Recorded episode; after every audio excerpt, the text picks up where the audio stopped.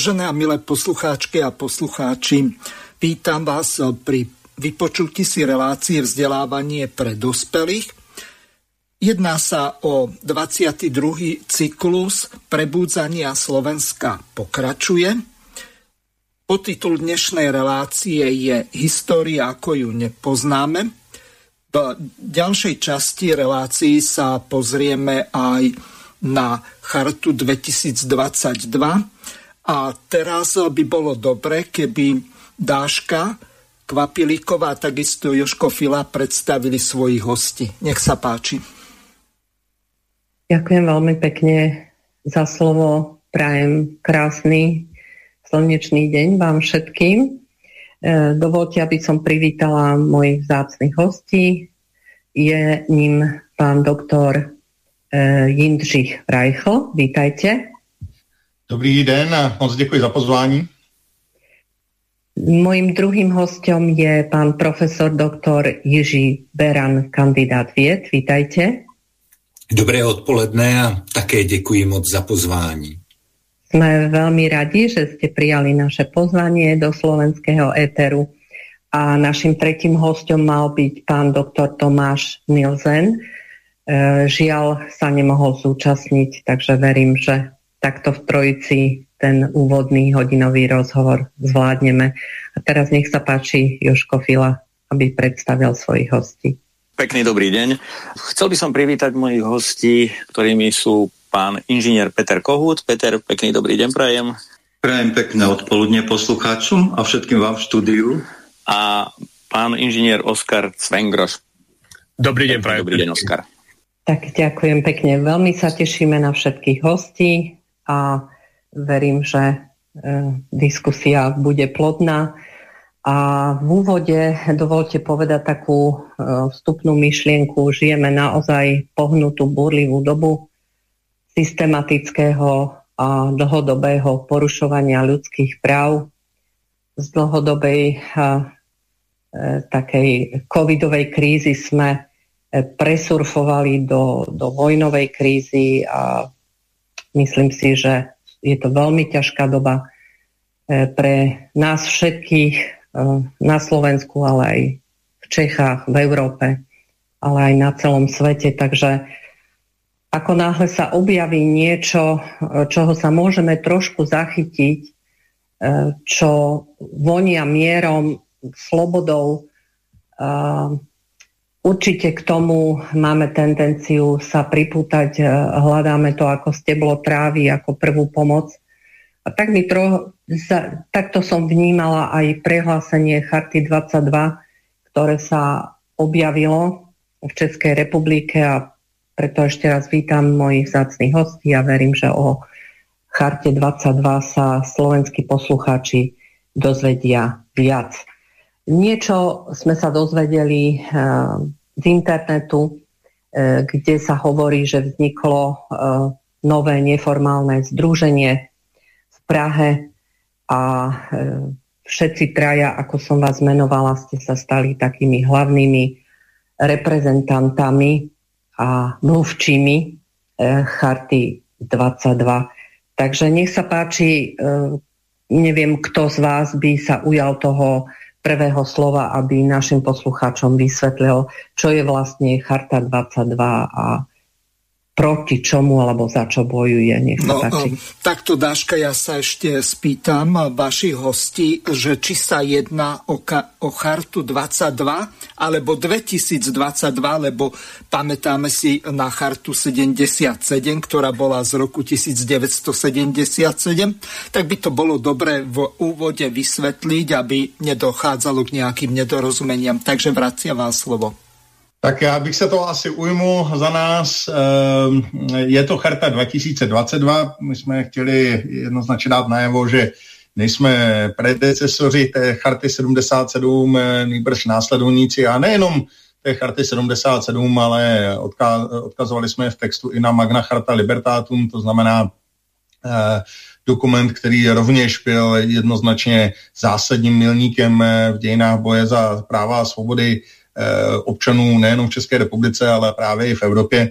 A charta byla vždy symboli, eh, symbolicky eh, právě takovýmto dokumentem, to znamená dokumentem, jenž združoval lidi, byť i třeba různých politických názorů a různého přesvědčení, ale lidi, kteří prostě zcela jednoznačně dbali a lpěli na tom, aby byly dodržovány základní práva a základní svobody v naší zemi. A v podstatě celá tahle ta iniciativa vznikla po těch dvou letech eh, té covidové nesvobody, toho covidismu, který opravdu ovlivňoval naše životy na každém kroku.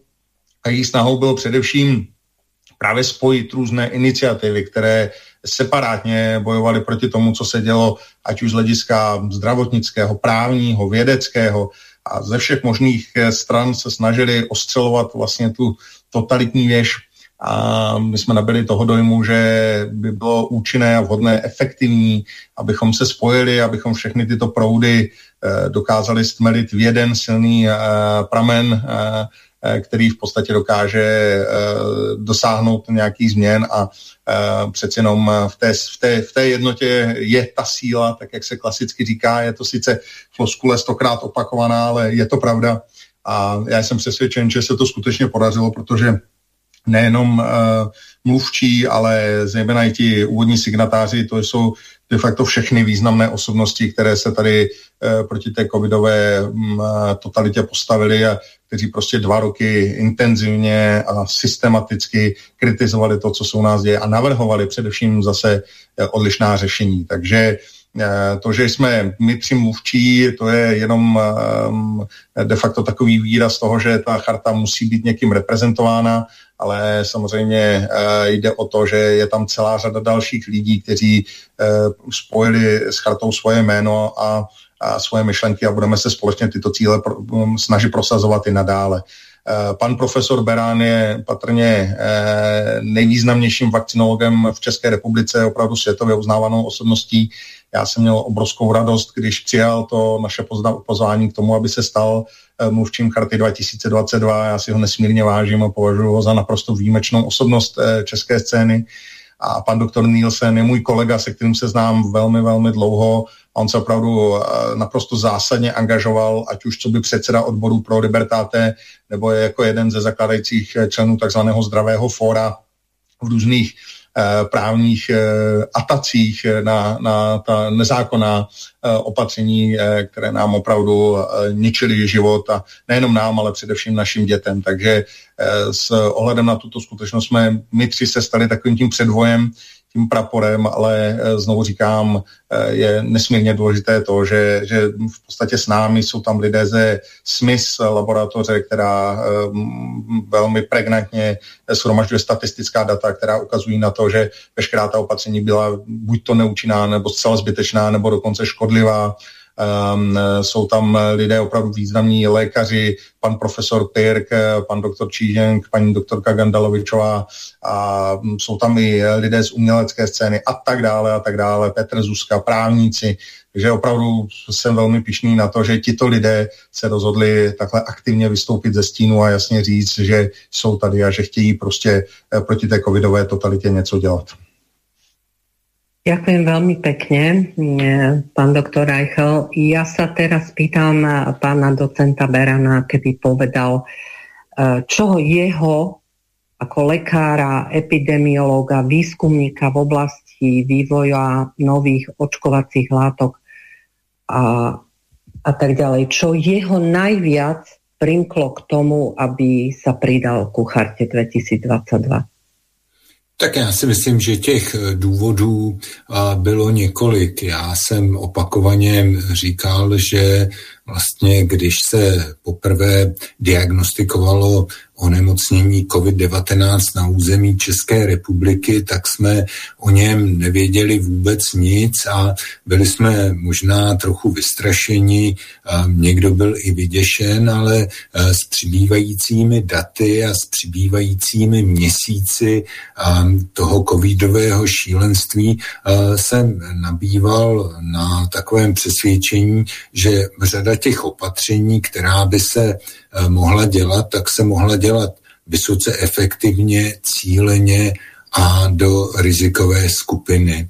Uh, už v létě roku uh, roku 2020 jsme zjistili, že to onemocnění může probíhat velmi lehce. To tehdy proběhla rozsáhlá epidemie na severu Moravy u horníků, kteří těžce pracovali a i přesto neměli žádné závažné příznaky a, a od té doby se vlastně hovořilo o tom, že je potřeba se zaměřit na tu rizikovou skupinu.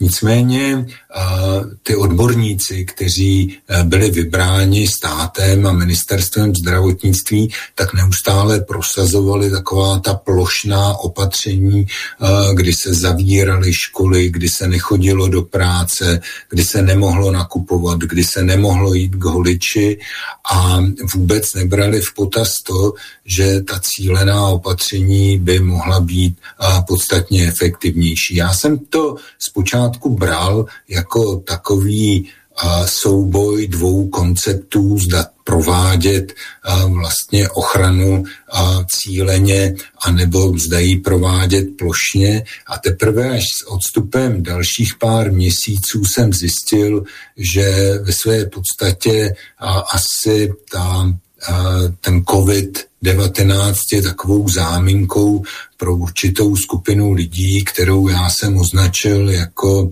ústřední výbor odborníků, kteří jako velmi, velmi rádi diktovali to, aby společnost se uzavřela a aby se porušovala všechna, všechna existující práva. Já už jsem v době předtím byl v kontaktu s doktorem Nielsenem a a i s doktorem Reichlem jsme vystupovali v rámci různých iniciativ, ať už to byla třeba Zdravé fórum s doktorem Nielsenem či iniciativa 21.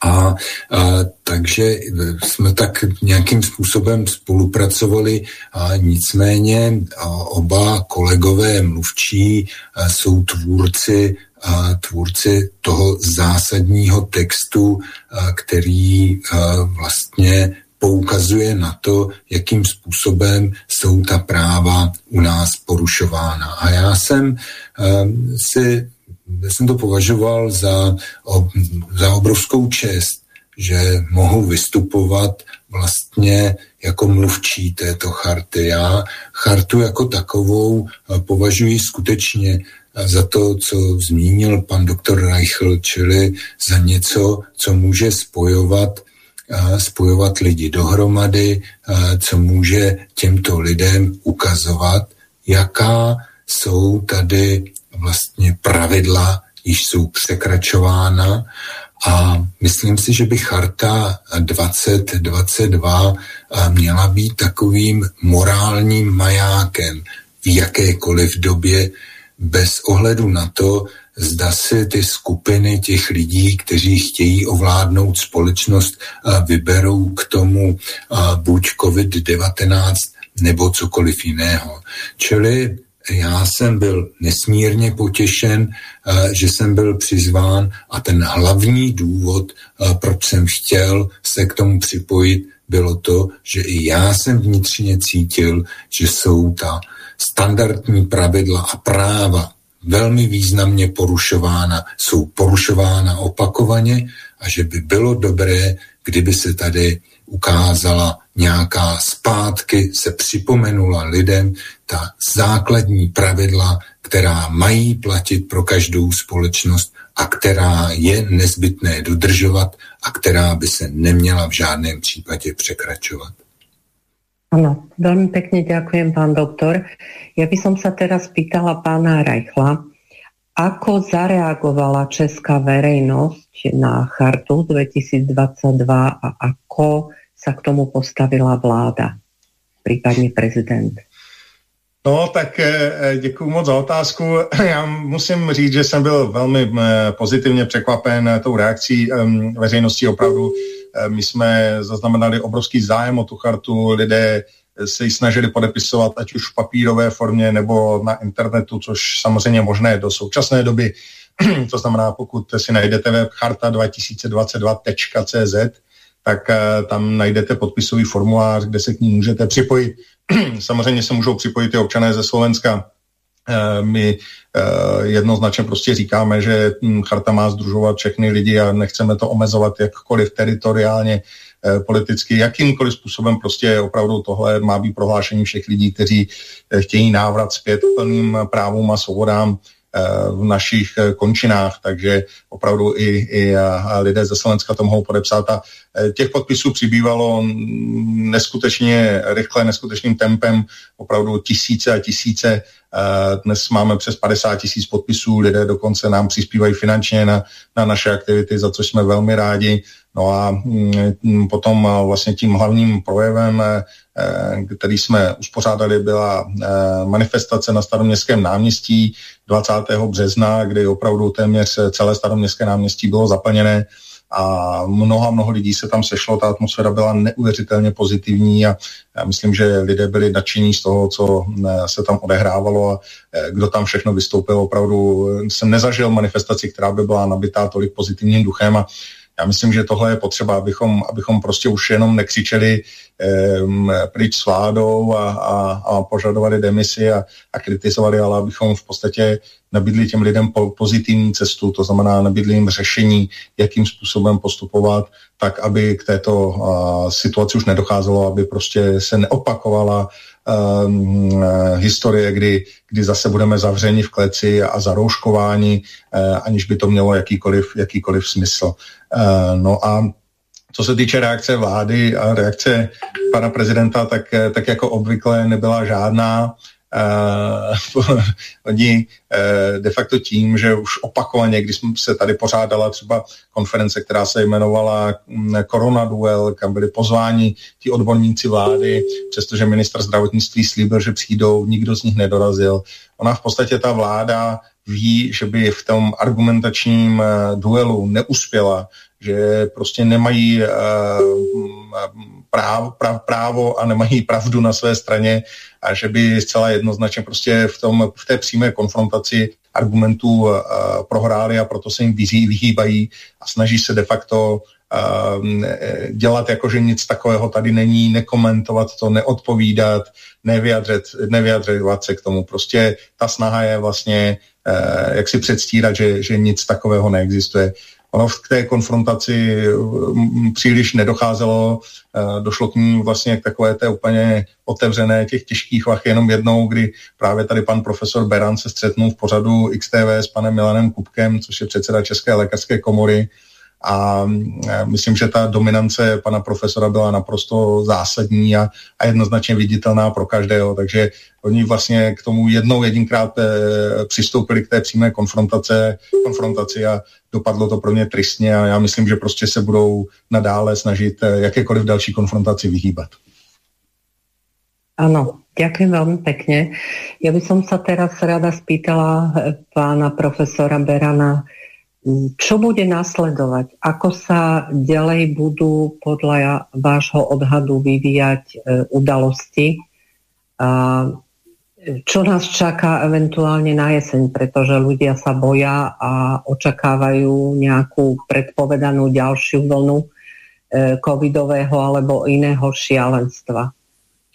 Tak já si myslím, že Vlastně teď je z hlediska toho covidu relativně klidná doba, lidé se nějakým způsobem uklidňují, protože ta varianta, která převažuje v tuto chvíli v, mnoha státech Evropy, v mnoha státech světa je varianta Omikron, která v podstatě u člověka který onemocnění prodělal nebo který je očkován, tak vyvolává jenom mírné příznaky a s výjimkou samozřejmě lidí vysoce rizikových, kterých je v populaci starších 60 let kolem do jednoho procenta, tak u těch všech ostatních, u těch 99% té populace to vytváří vlastně velmi mírné onemocnění a řada lidí by si strašně přála, aby se zrušila veškerá, veškerá opatření.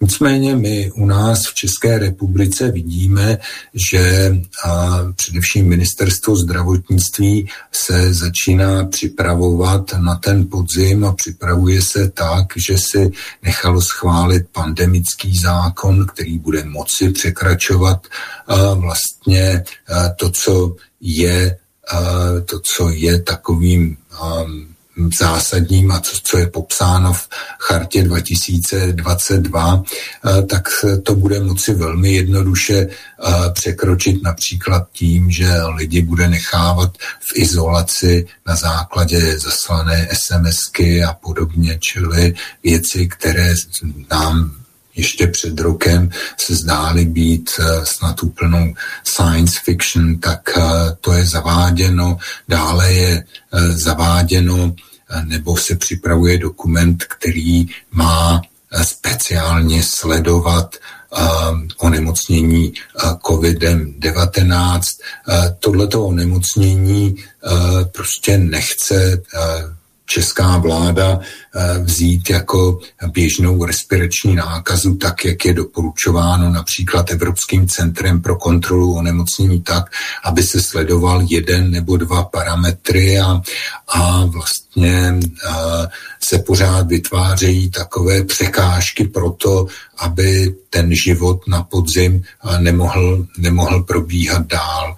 Já jsem eh, říkal, že je potřeba veškerá opatření, která se dělala, eh, také, že je potřeba je vyhodnotit. A říkal jsem i našim představitelům, a nikdo mi na to nedal odpověď, kolik z těch 24 tisíc lidí, kteří zemřeli v České republice v roce 2021, se dostal k léčbě monoklonálními protilátkami či k léčbě antivirotiky, například molnupiravirem a v případě, že se k tomu nedostali, tak že je potřeba, aby stát samozřejmě zajistil to, aby ta léčba byla právě dostupná pro tuto vysoce rizikovou skupinu. Čili podle mého názoru se oni v tuto chvíli připravují na to, že budou dělat dále plošná opatření. Vůbec je nezajímá to, že je tady vysoce riziková skupina a protože si špatně podepsali smlouvy s výrobci očkovacích látek, tak je musí odebírat, musí je odebírat pořád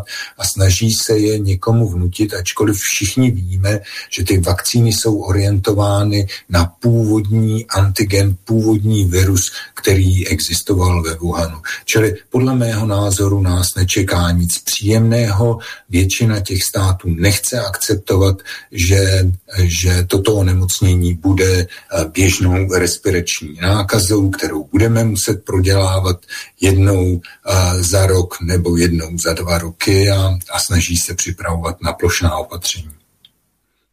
Ďakujem veľmi pekne. Ja chcem našich poslucháčov uh, upriamiť ich pozornosť na obsah Charty 2022 na webovej stránke, kde v tých základných bodoch 11 sú tie základné myšlienky charty uh, zverejnené. Je tam veľmi veľa dôležitých uh, pojmov.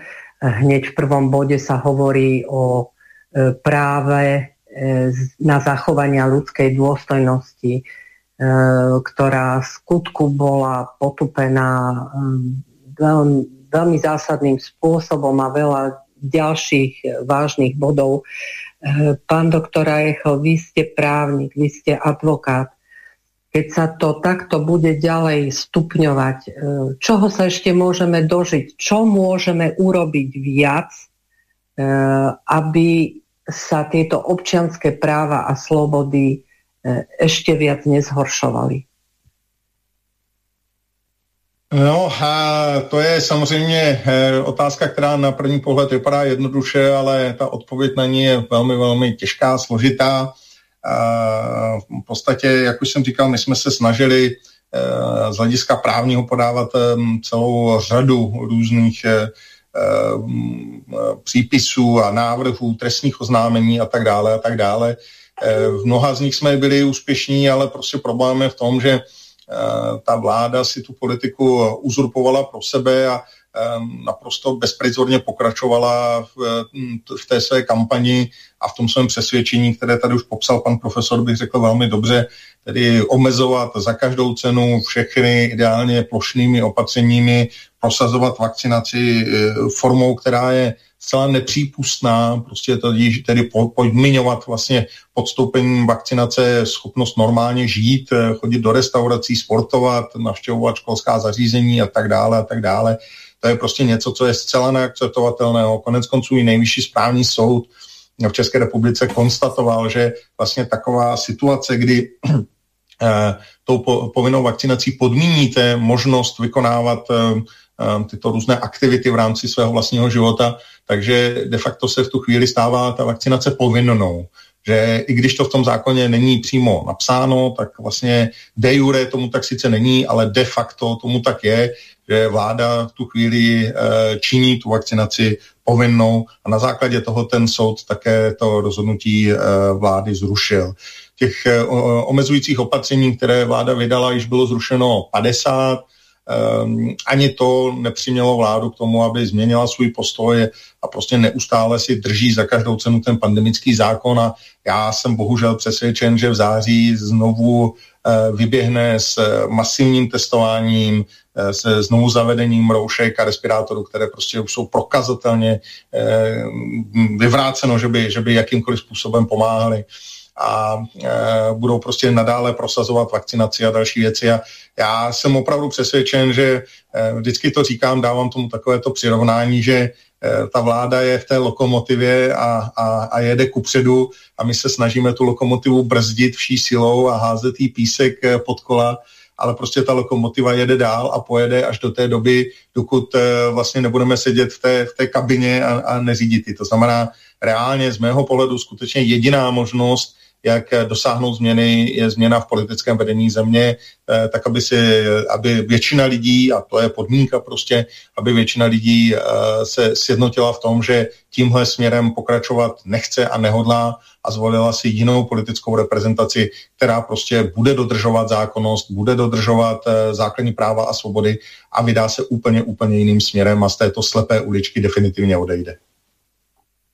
Ďakujem veľmi pekne. Toto nie sú najoptimistickejšie vyhliadky, ale dovolte, aby sme si na chvíľočku vydýchli a navrhujem pesničku. Vybrali sme Karla Gota Zem nevstáva.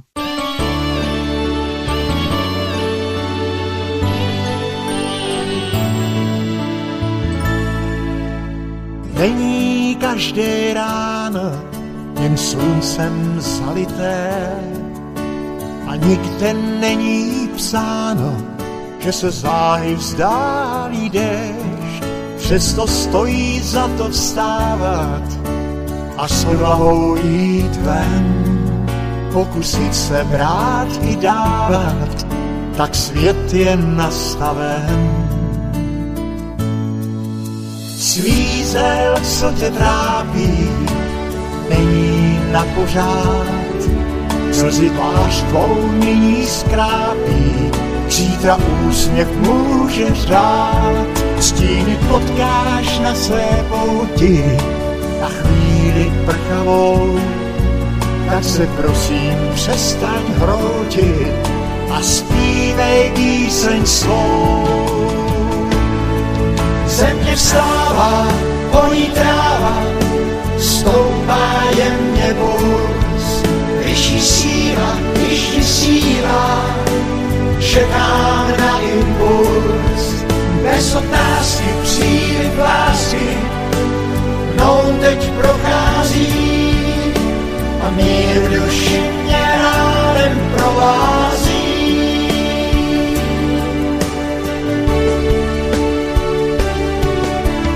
Když se dolů stáčí, kroužek se štěstím, asi vím už o co kráčí, netrápím se tím, přece není nic bez konce, ten žal otupí, v duši rozezní se koncert, až to jednou pochopí. Země stává, honí tráva, stoupá jemně puls, vyšší síla, když vysílá, čekám na impuls, bez otázky příliv lásky, mnou teď prochází. A mír duši mě ránem provází. Najdi v sobě sílu, sílu ukrytou, v sobě klíče k ní a probuď sílu svou, sílu svou.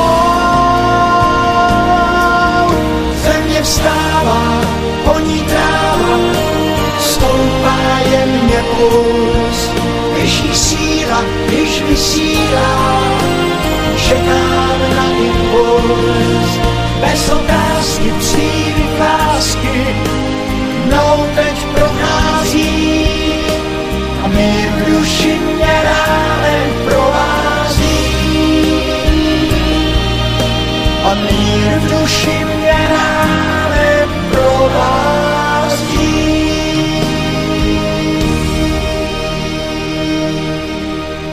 Rada by som pokračovala v našom rozhovore eh, s pánom profesorom doktorom Jiří Beranom, kandidátom vied a s pánom doktorom Inčichom Rajchlom, ktorí sú reprezentanti Charty 2022.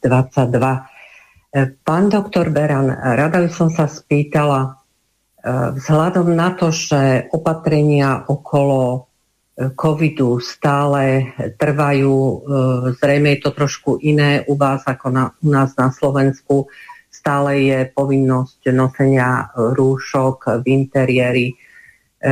Ľudí stále ovláda strach a napätie v spoločnosti pretrváva.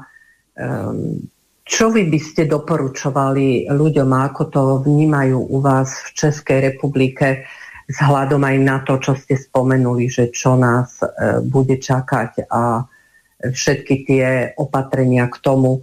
E, máme šancu sa z toho niekedy vyhrabať, alebo e, aká teda bude budúcnosť ľudstva. Teraz už budeme stále vakcinovaní a žiť takto v strachu, alebo čo by ste ľuďom doporučovali? No tak především bych jim všem doporučoval pozitivní myšlení a každému bych chtěl vysvětlit to, že prostě šíření věru se prostě nedá zastavit. Myšlenka, že chci zastavit virus SARS-CoV-2 je stejně tak iluzorní, jako že se zítra ráno probudím a zastavím otáčení země koule. Ten virus se tady bude šířit a jde jenom o to, abychom se snažili co nejméně eh, nebo co nejvíce snížit jeho dopad na tu rizikovou populaci. To je základní úkol. Základním úkolem není to, aby všichni jsme nosili roušky nebo respirátory ve veřejném prostoru, uvnitř budov a podobně, protože třeba i z výzkumů v České republice se zjistilo, že nakonec k tomu vlastnímu přenosu do té rizikové populace dochází v rámci rodiny, a mezi přáteli. To znamená, když máte někoho, kdo patří do rizikové skupiny a to většinou bývají osoby ve vyšším věku, které mají zároveň těžkou cukrovku na inzulínu, jsou obézní a mají i schemickou chorobu srdeční, no tak samozřejmě tito lidé, když uspořádají rodinnou oslavu, kde přijde někdo, kdo je pozitivní a nemá roušku, no tak samozřejmě to na něj může přenést. A to jsou jakoby nejčastější vlastně přenosy toho onemocnění a z toho důvodu je potřeba vlastně pracovat především a především s tou rizikovou skupinou. A já osobně jsem přesvědčen o tom, že každý člověk, který COVID-19 prodělal, a který je očkován, řekněme, dvěma dávkami vakcíny patřící do rizikové skupiny, no tak samozřejmě musí novou variantu onemocnění prodělat a to ale bude vyvolávat jenom, řekněme, mírnější formy onemocnění, čili bych se toho tolik neobával.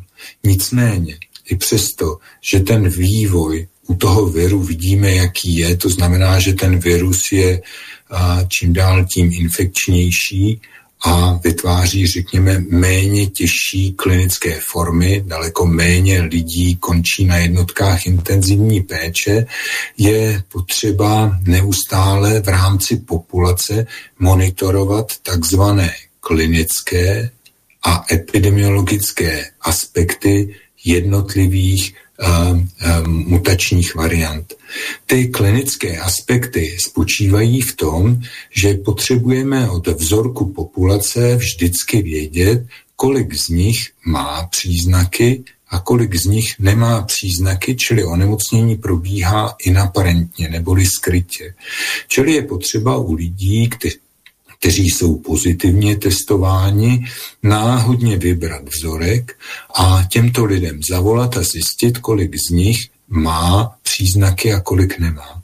Pokud v 99% onemocnění bude probíhat skrytě a pak se toho onemocnění nemusíme tolik obávat.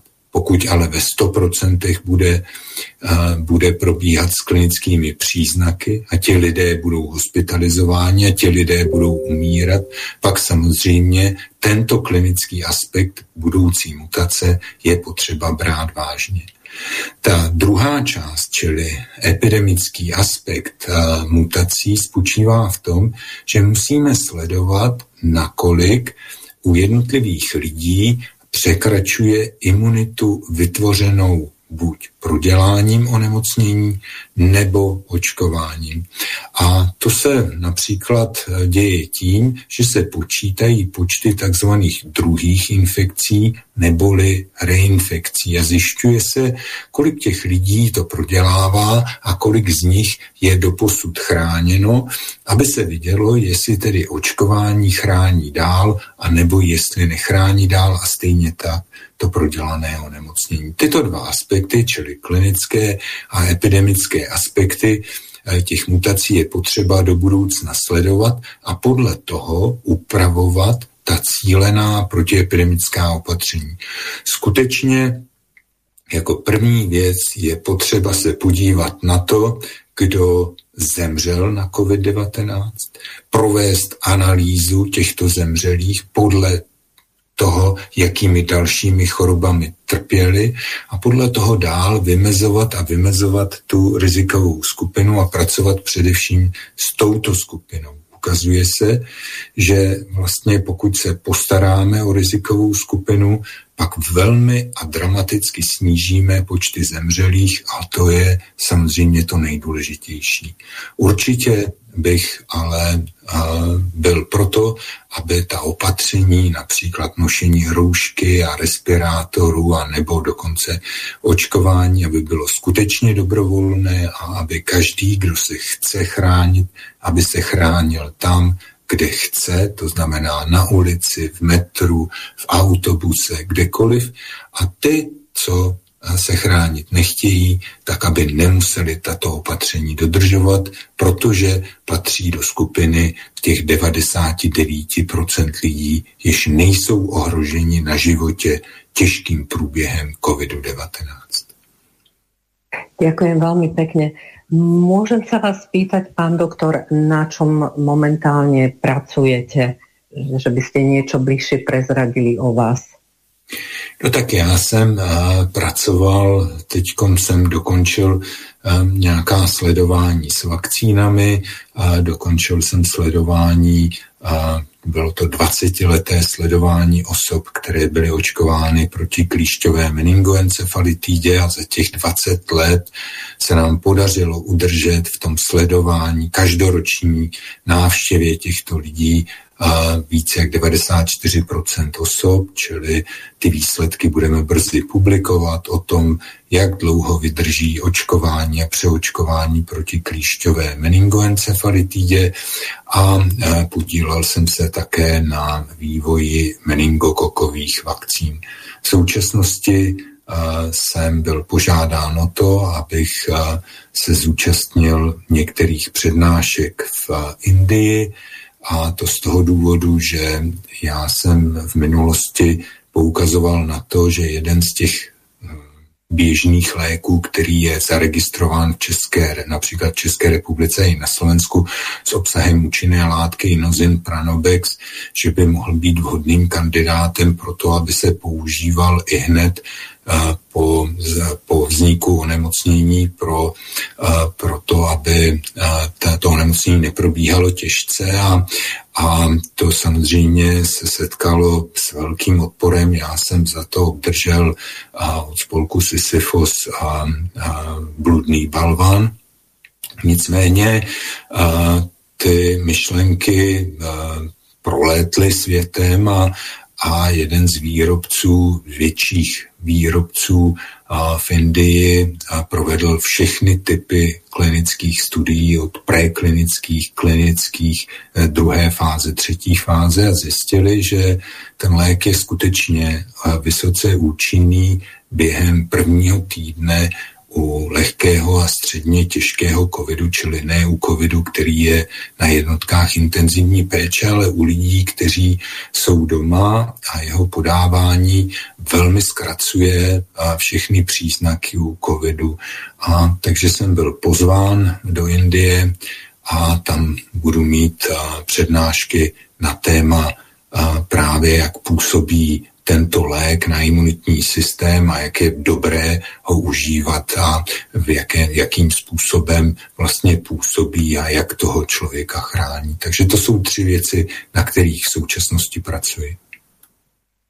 Ďakujem veľmi pekne, pán doktor. A teraz by som sa vrátila k otázkam na pána Jindřicha Rajchla.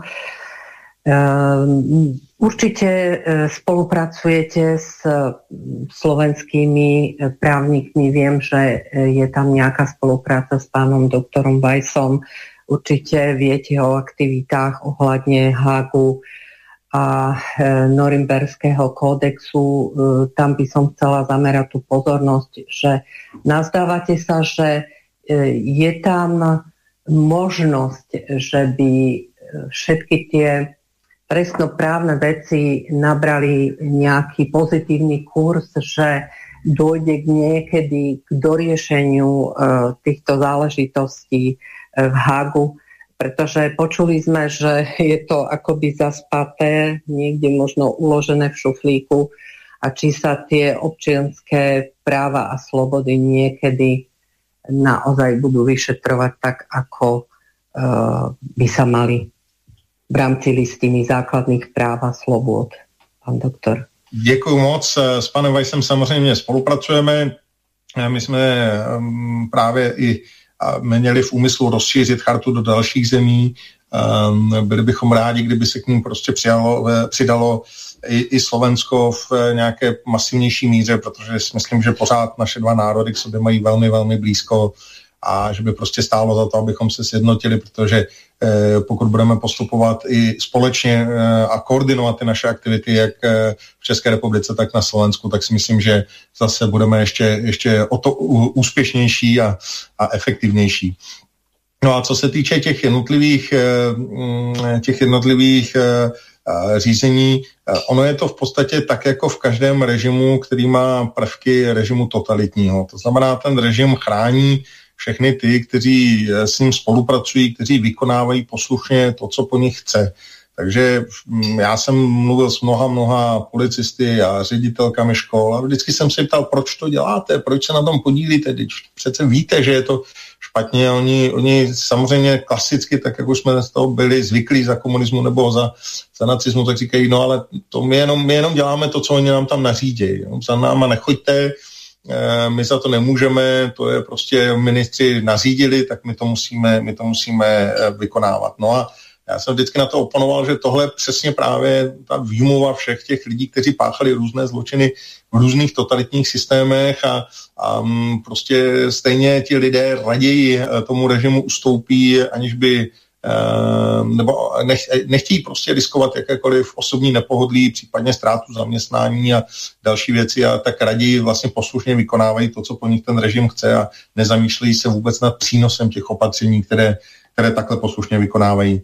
No a stejně tak, jako to bylo v těch eh, dalších režimech, já jsem opravdu přesvědčen, že k nějaké um, katarzi, k tomu, že skutečně se dostane eh, k potrestání těch vníků, kteří tohle všechno způsobili, může dojít teprve tehdy, až když ten režim prostě padne. Do té doby, dokud budou vládnout lidé, kteří vlastně tenhle ten režim spolu vytváří, tak eh, ani ty orgány činné v trestním řízení, ani ty soudy prostě nebudou mít ochotu jednat, protože vědí, že půjdou proti systému. Eh, mnoho lidí si představuje soudce jako eh, takové ty nestrané arbitry sedící na nějakém obláčku, kteří prostě jen a jen dbají na, na, na, na právo, ale oni prostě reálně také žijí svůj normální život, mají svoje děti, mají, mají svoje profese, mají svoje denodenní povinnosti a i oni prostě vnímají to, že pokud by jakýmkoliv způsobem šli proti tomu proudu, ať už to jsou soudci, státní zástupci, policisté, tak prostě budou smeteni, protože ta situace je dnes taková, že existuje jenom jedna jediná možná pravda, kdokoliv se proti ní zbouří nebo postaví, tak je okamžitě ostrakizován, označen jako desinformátor, a jako člověk, který popírá vědu a e, je v podstatě nějakým šílencem, který odmítá e, ten, ten oficiální narrativ, který tady máme. A to by se prostě stalo každému, kdo, kdo tohle udělá. Mm. Já dám jenom příklad. Německý soudce v okresním soudu ve Výmaru, který de facto udělal jako první takovéto přelomové rozhodnutí, kdy vyhověl dvěma rodičům dvou žáků, kteří se domáhali toho, aby ty školy, ty základní školy, na které ty děti chodí, aby nemohli po nich požadovat test, roušku a social distancing. Ehm, ten spor byl, bych řekl, vynikajícím způsobem právně zrealizován.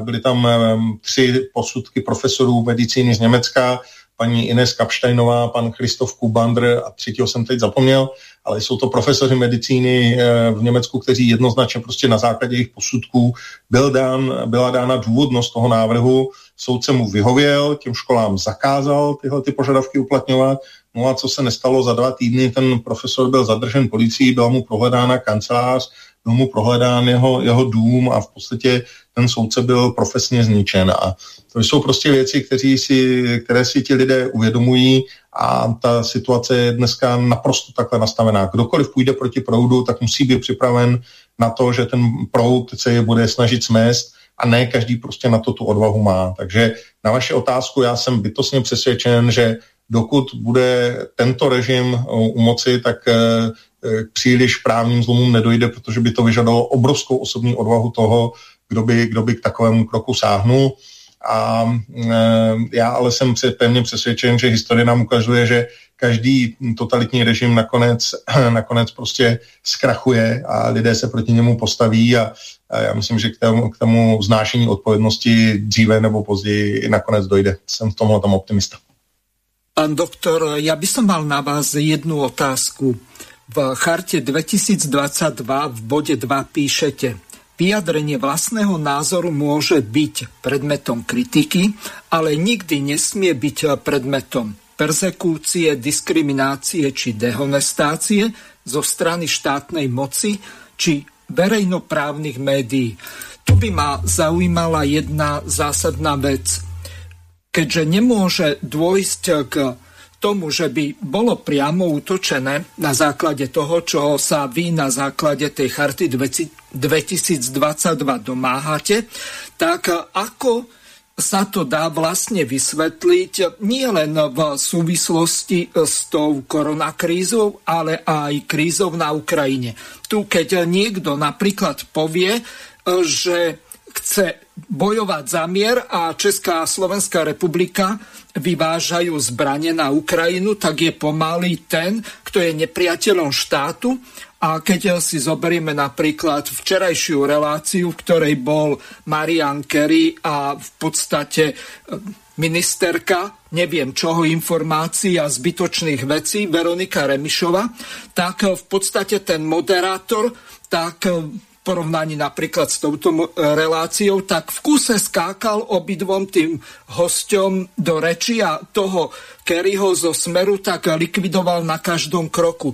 To je ako vlastne možné, keď ten človek nemôže ani vyjadriť svoj názor. Ako vy to v rámci tej charty 2022 vysvetľujete, prednášate a snažíte sa to presadiť v tej spoločnosti, či už Čechách alebo v Európe. Nech sa páči. No, ta, samozřejmě právo na svobodu názoru je jedním ze základních práv. My ho máme zakotvené v článku 17 naší listiny, ale je v mnoha mezinárodních paktech a e, v podstatě říká to, že nikdo nesmí být persekuován za svůj názor. E, to, co se děje tady v posledních letech, a ty tendence se objevovaly už i před covidem, e, de facto jednoznačně ukazuje na to na ten jev, který, ne, kterému já říkám, nebo ne, nejenom já, ale vlastně obecně nazýván jako cancel culture. To znamená, že jakmile jdete proti mm, takové té, tomu aktuálnímu narrativu, který je považován za jediný správný, o kterém se nediskutujete, o kterém se nediskutuje, tak jste automaticky prostě považován za takzvaného desinformátora, to je nové slovo, které tady vzniklo a e, vznikla dokonce celá e, celá oblast eh, lidí, kteří eh, si říkají fact-checkři a kteří se v podstatě pasovali do role arbitrů pravdy a určují toho, co pravda je a co pravda není. Já pokud bych byl fact-checker, tak mohu o dvou protikladných tvrzeních, o, o obou, pokud je správně od zdrojů, říct, že jedno je pravda druhé je lež a v podstatě se v tu chvíli já stávám tím, kdo určuje, co je pravda a co je lež, nikoliv objektivní, ne, ne, ne, nedochází k určení um, k tomu rozlišení podle objektivních kritérií. Ono totiž ani v podstatě nelze říci spolehlivě, co je pravda a co je lež, to většinou ukáže až budoucnost. Uh, víme dobře z historie, kolikrát uh, už se uh, ten obecný konsenzus mýlil, a kolikrát měli pravdu ti lidé, kteří byli považováni za ty jednotlivce a blázny a šílence a nakonec ukázalo, že oni měli pravdu.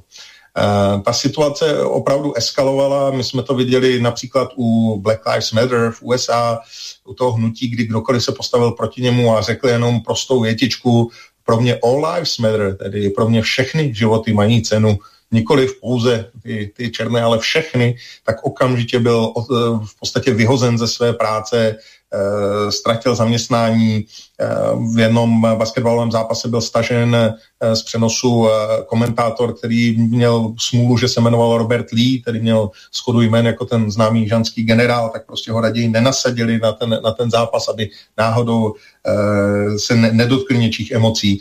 Německý hokejový brankář Thomas Greis, který chytá v NHL, tak po úmrtí konzervativního komentátora Rashe Limboa napsal na Twitter Rest in Peace, Rush Limbo a druhý den, druhý den mluvčí německé reprezentace řekl, že Thomas Grace už nebude povoláván do německé reprezentace, neboť jeho názory se neschodují s názorovými hodnotami zastávanými německou reprezentací.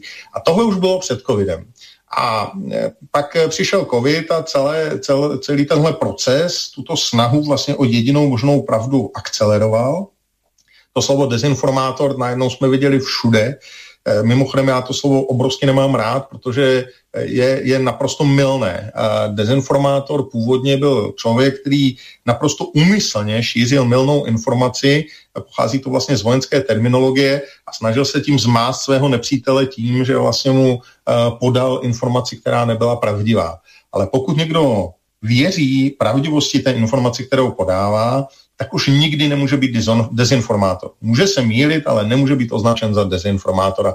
A tady v podstatě každý, kdo nešel s tím oficiálním narrativem, kdo prezentoval jiný názor, než byl ten oficiální, tak byl automaticky označen za dezinformátora a byl ostrakizován což například právě v případě tady mého kolegy, pana profesora Berana, je úplně směšné, protože skutečně prostě to, že někde to říkám já jako právník, tak nad tím se nad tím někdo může mávnout rukou, ale pokud to říká v podstatě nejpovolanější odborník na dané téma, tak už asi těžko ho můžete označit za dezinformátora. A to je prostě jak kdyby přišel Roger Federer a řekl, že forehand se hraje jinak, no tak asi taky mu neřeknete, že je dezinformátor, ale spíš se nad tím zamyslíte, jestli nemá pravdu.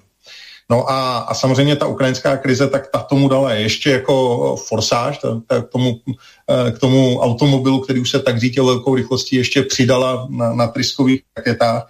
A najednou prostě každý, kdo, kdo se chce jenom bavit o, o, o skutečnostech, které se týkají toho konfliktu, tak je okamžitě označován za proruského trola, za zastánce agrese Putinovy armády. E, tady u nás už začíná probíhat kriminalizace těch názorů.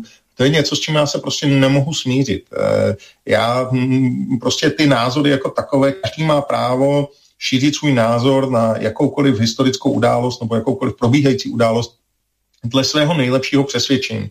Ehm, na války v drtivé většině případů v historii existují různé názory. My jsme pišní na husitství, eh, protože jsme jako Češi to mandali celé Evropě v úzovkách, zatímco v Německu se tahle doba vykládá jako doba temna, kdy prostě eh, protestančtí vrazi z České republiky ničili vesnice, znásilňovali ženy a, a prostě destruovali všechno, co jim přišlo do cesty. Takže je tam úplně jiný názor na husitství a mohl bych pokračovat. Jiný názor je na válku o, na, o Falklandy mezi Argentinou a Anglií a tak dále a tak dále.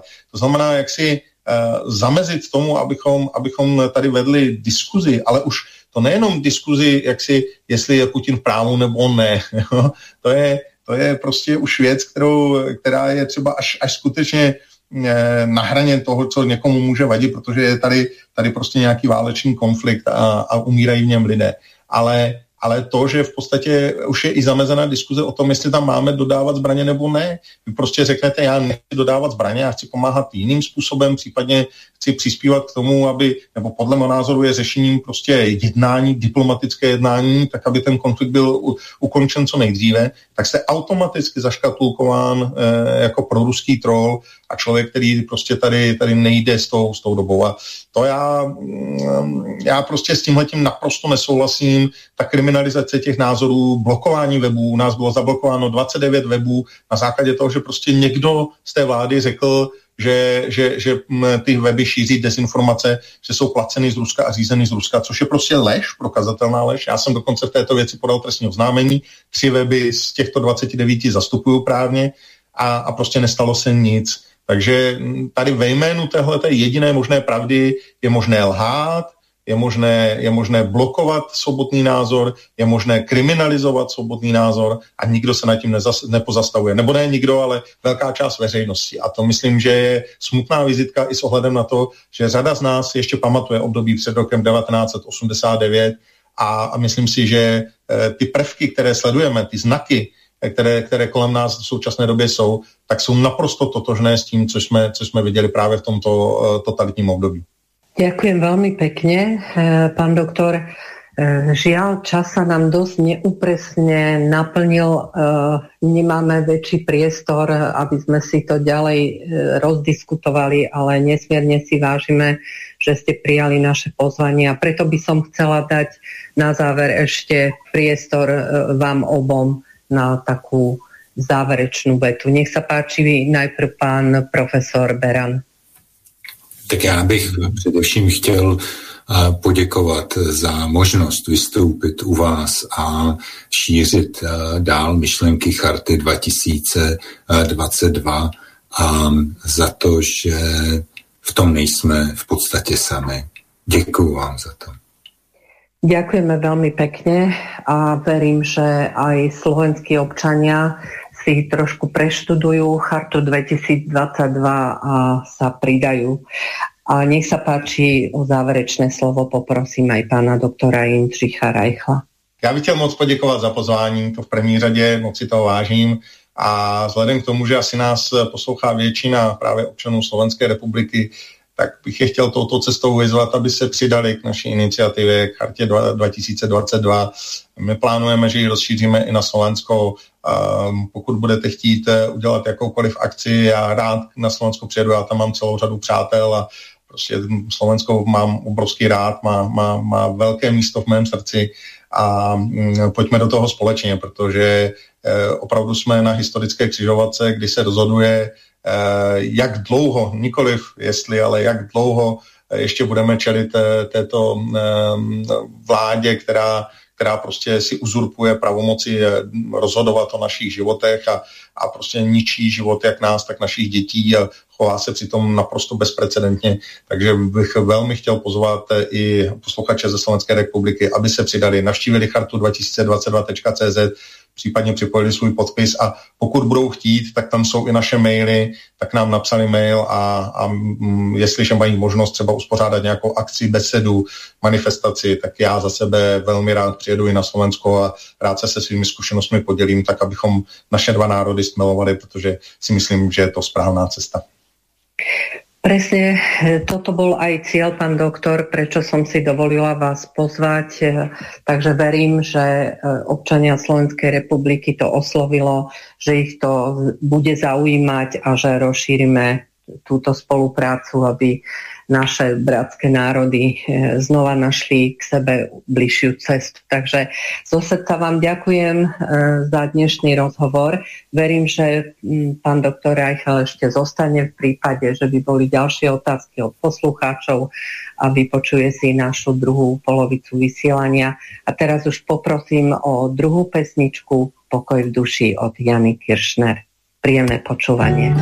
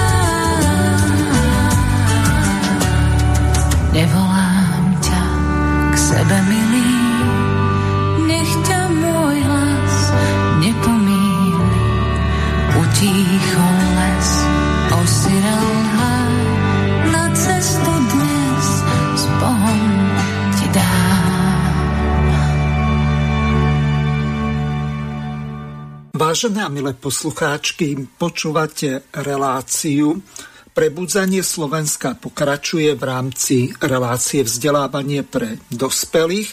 Témou dnešnej relácie je Charta 2022 a v druhej časti sa budeme venovať histórii, ako ju nepoznáme. Pripomeniem, že táto druhá časť relácie, druhá hodina, je kontaktná. Pokiaľ budete mať otázky na našich hostí, tak môžete využiť telefónne číslo plus 421 910 473 440 a môžete priamo zavolať. Budete mať prednosť ja upozorním našich hostí, že máme volajúceho poslucháča. Odovzdávam teraz slovo Joškovi Filovi. Nech sa páči. Pekné popoludne. Pri vypočutí si našich hostí, pána profesora Berana a pána doktora Reichla, by mohol mať človek pocit, že sme na tom veľmi zle. Ale práve ide o to, o to kritické množstvo prebudených ľudí a každý z nás sa môže stať tým, kto otvára oči ďalším, tak ako pán Beran alebo pán Reichl a ďalší ľudia. Jeden z takýchto otváračov očí, keď ho to tak môžem nazvať, je pán, ktorého som aj chcel pozvať do nášho vysielania, ale momentálne ho čaká súdny spor, takže sa ospravedlnil. Je to pán docent Janko Dudáš verím, že sa mi ho podarí dostať do vysielania v, v niektorom budúcom e, vysielaní. E, poprosil ma však, e, aby som urobil takú krátku reklamu jeho knihe. Má posledné kúsky, takže si ich môžete objednať priamo od neho a konkrétne sa jedná o knihu Slovník aktuálnych pojmov a výrokov, fakty absentujúce v učebniciach a v hlavnoprúdových médiách. Môžete si e, požiadať o túto knihu na jeho mailovej adrese jan.dudaš.tuke.sk No a moji hostia sú tiež takí otvárači e, očí. Jeden z nich už e, vo vysielaní bol, pán Peter, inžinier Peter Kohut, kandidát vied v oblasti ekonomickej kybernetiky. Peťko, pekné popoludne prajem. Pekné popoludne prajem všetkým. A druhým no, mojim uh, hosťom uh, poprvýkrát v, v mojom vysielaní uh, pán Oskar Cvengroš, ale pokiaľ viem, už na Slobodnom vysielači vysielal uh, Oskar. Pekný dobrý deň prajem. Pozdravujem. Oskar, uh, pozval som si ťa uh, z jednej dôležitej veci, uh, pretože žijeme v vo svete klamstva, vo svete naozaj obrovského klamstva, ktorému sa veľmi darí aj vďaka agentúram, ktoré e, vlastní e, Rothschild and Company, konkrétne Havas, Reuters a Wolf, ktorí nás zásobujú samými perličkami. Pozadie toto všet, tohto, tohto všetkého je e, samozrejme e, história. Oni si môžu dovoliť klamať vďaka tomu, že sa im darí klamať už po stáročia. A ty si na, na, napísal dve naozaj skvelé knihy. Prvá je už vypredaná, Tajné dejiny Slovenska, Slovenov a Sloveniek. A druhú, tak tej sa mi podarilo dostať, dostal som ju darom od teba, e, Tajné dejiny Slovenov a Uhorska. Uhry boli Slovania. Skôr než e, sa začneme e, zaoberať touto problematikou a históriou alebo dejiny, dejinami alebo minulosťou, keď dáme preč Mekšen, tak je to lost, z angličtiny e, stratená minulosť. Len tak skrátke, ozaj, je až tak stratená tá minulosť, Oskar? Uh, stratená je viac menej, ako to vnímam, pre uh, súčasnú verejnosť, alebo je im to ako zamlčované alebo zahmlievané, ale tie dáta je možné sa týmto dopátrať. Stále sú v knižniciach, archívoch, čiže stratená ako úplne nie, ale pokiaľ tá pamäť národa to nešíri ďalej, tak um, dalo by sa povedať, že už sme na váškach. Uh-huh. Ty si pracoval v minulosti v bankovníctve. Začal si u prepážky až po investície, pracoval si ako strojar, riadil si výrobu pre zahraničné firmy. Teraz učíš na súkromnej škole technické predmety. To sú dosť také odlišné oblasti. Uh, čo mi k tomu vieš povedať? Neviem, ale mne to dalo veľa, ako čo sa týka rozhľadu. Ej, čiže vlastne človek vidí do, to, do týchto financií, ako to funguje, ako vlastne a fungujeme vo finančnom svete, ktoré vlastne, dalo by sa skratene nazvať uh, sofistikovaná pyramidová hra. Človek má prehľad, vlastne ja som vyštudovaný technik, čiže vlastne tam som doma a teraz ako učiteľ vlastne uh, tie moje skúsenosti, uh, ktoré mám z oblasti uh, strojárenstva, vlastne odovzdávam novej generácii. Takže je to také prepojené. No a je tá história koníček, alebo ťa to živí? Uh, keby ma to živilo, asi by som nemohol písať tak, ako píšem. Hej. Zrejme, ako tu už bolo uh, predo mnou povedané uh, v predchádzajúcich rozhovoroch, uh, viac menej ľudia, ľudia, ktorí sa živia niečím a majú na to nejaký vlastný názor, sú dosť astrakizovaní. Aj v oblasti histórie je to tiež, by som povedal, um, dosť napäté a preto ja ako uh, zaujem sa o históriu, história môj koníček od mladosti, tak naozaj môžem povedať to, čo momentálne cítim, to, čo momentálne viem a čo si myslím, že je správne. Hej, a takto sa snažíme aj pristupovať tomu. Ako a hm, kedy si prišiel na to, že tu niečo s tou históriou nesedí? Ja som sa v podstate e, zaoberal už od mladosti skôr inou dejinou, dejinou oblasťou. Aj strašne som sa zaujímal o druhohory a veci s tým súvisiace. Ale samozrejme aj tá naša história Slovákov, Slovenska e, má akože vždycky e, priťahovala, má to svoje čáro a veľa, veľa e, nevyjasnených uh, problémov a otázok. A inšpirovali ma dvaja ľudia svojimi prácami. Bol to Rudo Irša, ktorý napísal zaujímavé knihy a on tvrdil viac menej, že pardon, uh, v Rumunsku žili Slováci, že sú tam toponymické názvy slovenské a že vlastne tí starí Slováci, to sú tí pôvodní obyvateľia, ktorí tam bývali ešte pred uh, um, Adom Turkov.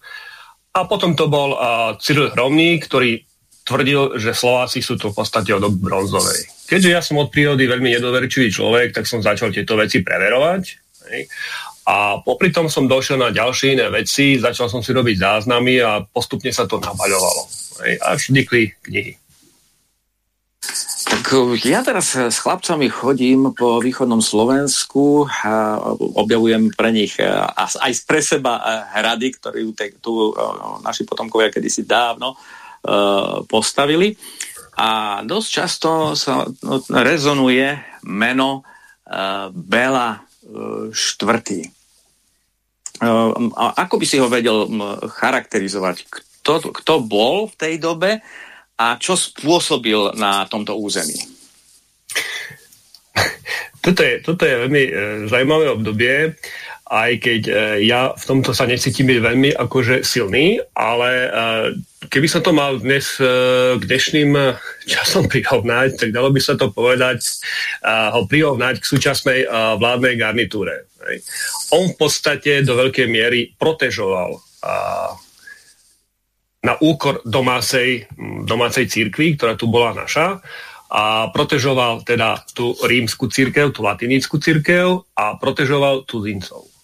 Hej. Bolo to až také tvrdé, že viac menej mm, dochádzalo k prenasledovaniu, k útlaku a utekaniu barónov mimo územie Uhorska, väčšinou vlastne utekali na východ. Ono to v, podstate začalo už aj jeho otcom, Ondrejom II, ktorý rozdával viac menej cudzincom majetky a vysoké posty na tomto území.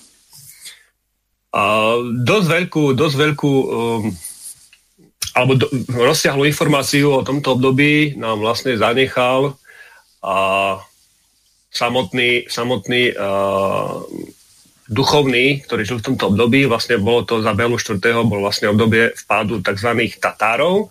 V skutočnosti to je, sa jednalo teda o Tartarov. A, alebo, alebo hovorili, že Mongolov. Mongoli, Genghis Khan, áno? A tento vlastne bol, uh, bol to klerík talianského pôvodu Rogerio, alebo Rogerio, píše sa ako Rogerio, a ten spísal vlastne uh, najvýznamnejší teda prámeň opisujúci práve uh, v priebeh vpadu Tartarov do Uhorska, ale takisto, čo tomu predchádzalo.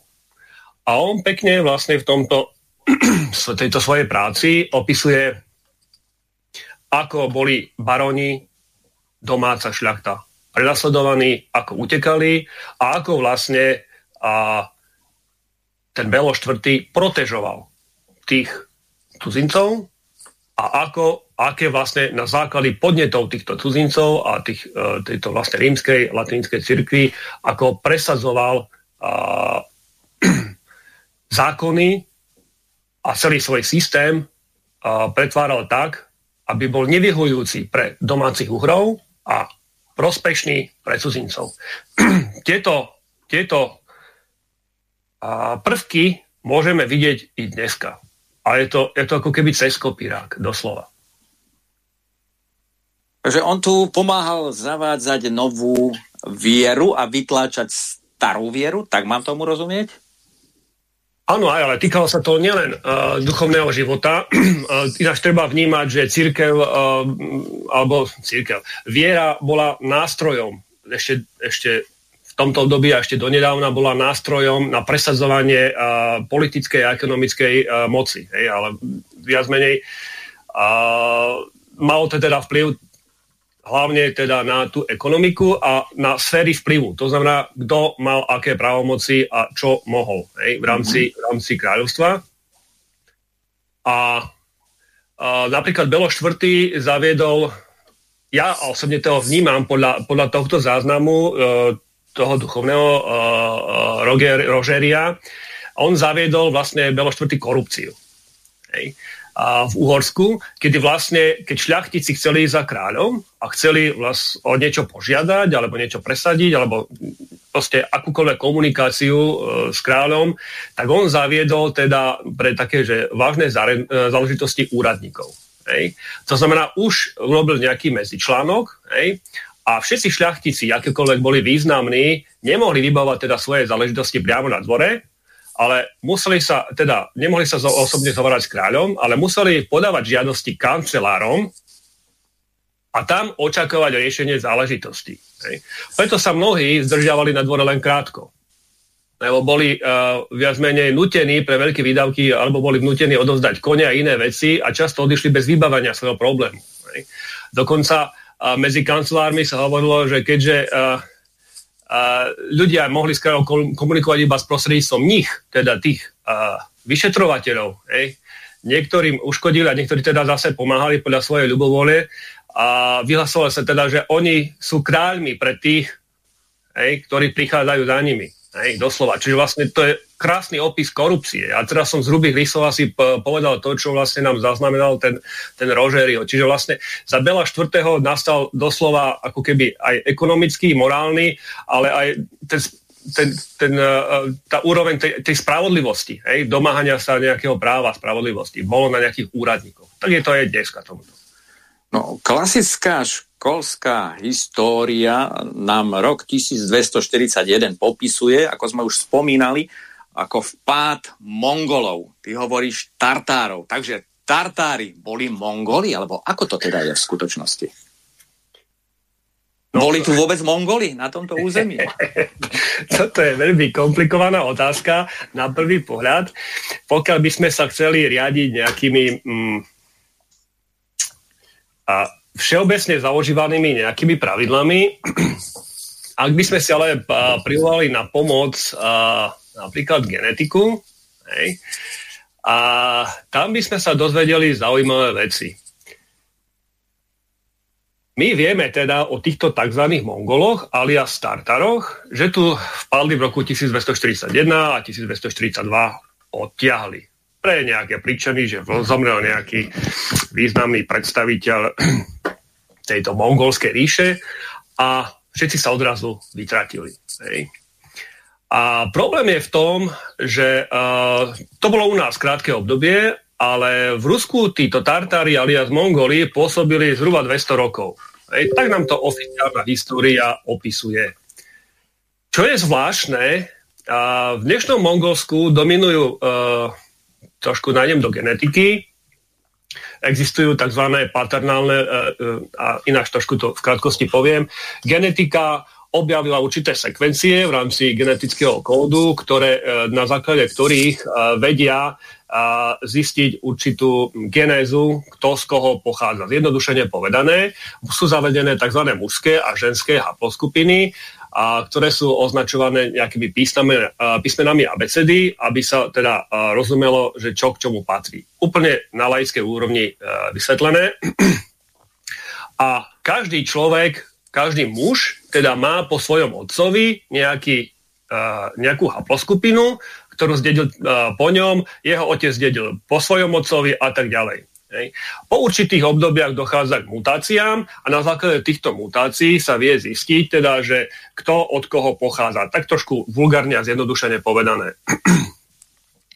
A v rámci e, týchto triedení haploskupín sú e, priradené teda čísla základné od písmena A po písmena R, po písmene R a tie sú potom ďalej uh, v rámci tých mut- mutácií príslušných uh, písmen, príslušných skupín, haploskupín, tredené pís- doplňujúcimi písmenami a číslami jedničky, dvojky, písmenami A a B a tak ďalej. Čiže v rámci tohoto uh, uh, výskumy ukázali, teda, že momentálne v dnešnom Mongolsku dominujú mužské tzv. Y-DNA haploskupiny C, O a R1A. Tomuto treba povedať, že R1A je dominantná haploskupina Slovanov, Inak povedané, ja hovorím úplne na ostro, že je to slovanská haploskupina. Mám k tomu svoje dôvody a môžem to potom niekedy prípadne vysvetliť. V menšej miere sa vyskytuje haploskupina N, ktorá je známa u tých známych, že ugrofínov, ne, dnešných. A boli urobené aj genetické teda, vzorky z nálezov z Mongolsku, Mongolska teda, a z obdobia zhruba pred 2300 rokmi a potom boli porovnávané so vzorkami súčasníkov z rôznych oblastí krajiny a vyšlo im, že za tých zhruba tých 2000 rokov a nedošlo k zmene. Čiže zhruba tá proporcionalita tých genových uh, mutácií uh, je tá istá. Čiže haploskupiny C, O a R1A v menšej miere N.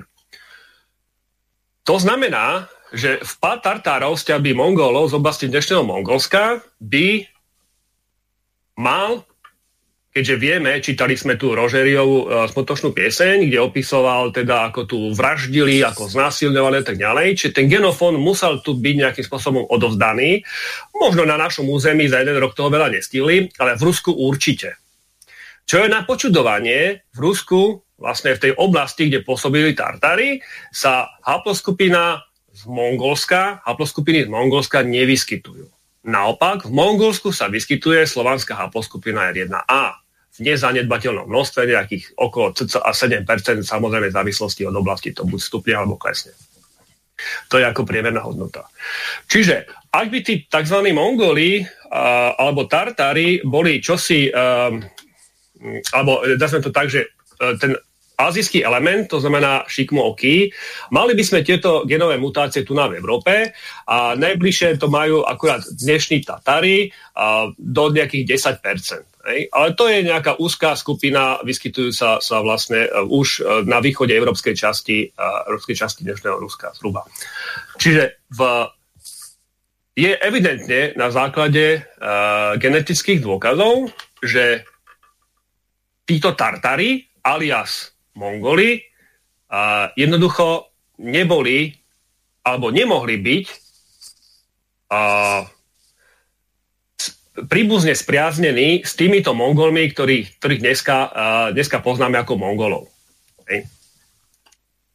Čiže asi takto. Dobre, takže otázka je, kto teda prišiel uh, a s akým úmyslom, hej, kto teda boli tí Tartári a s akým úmyslom sem teda prišli? Lúpiť?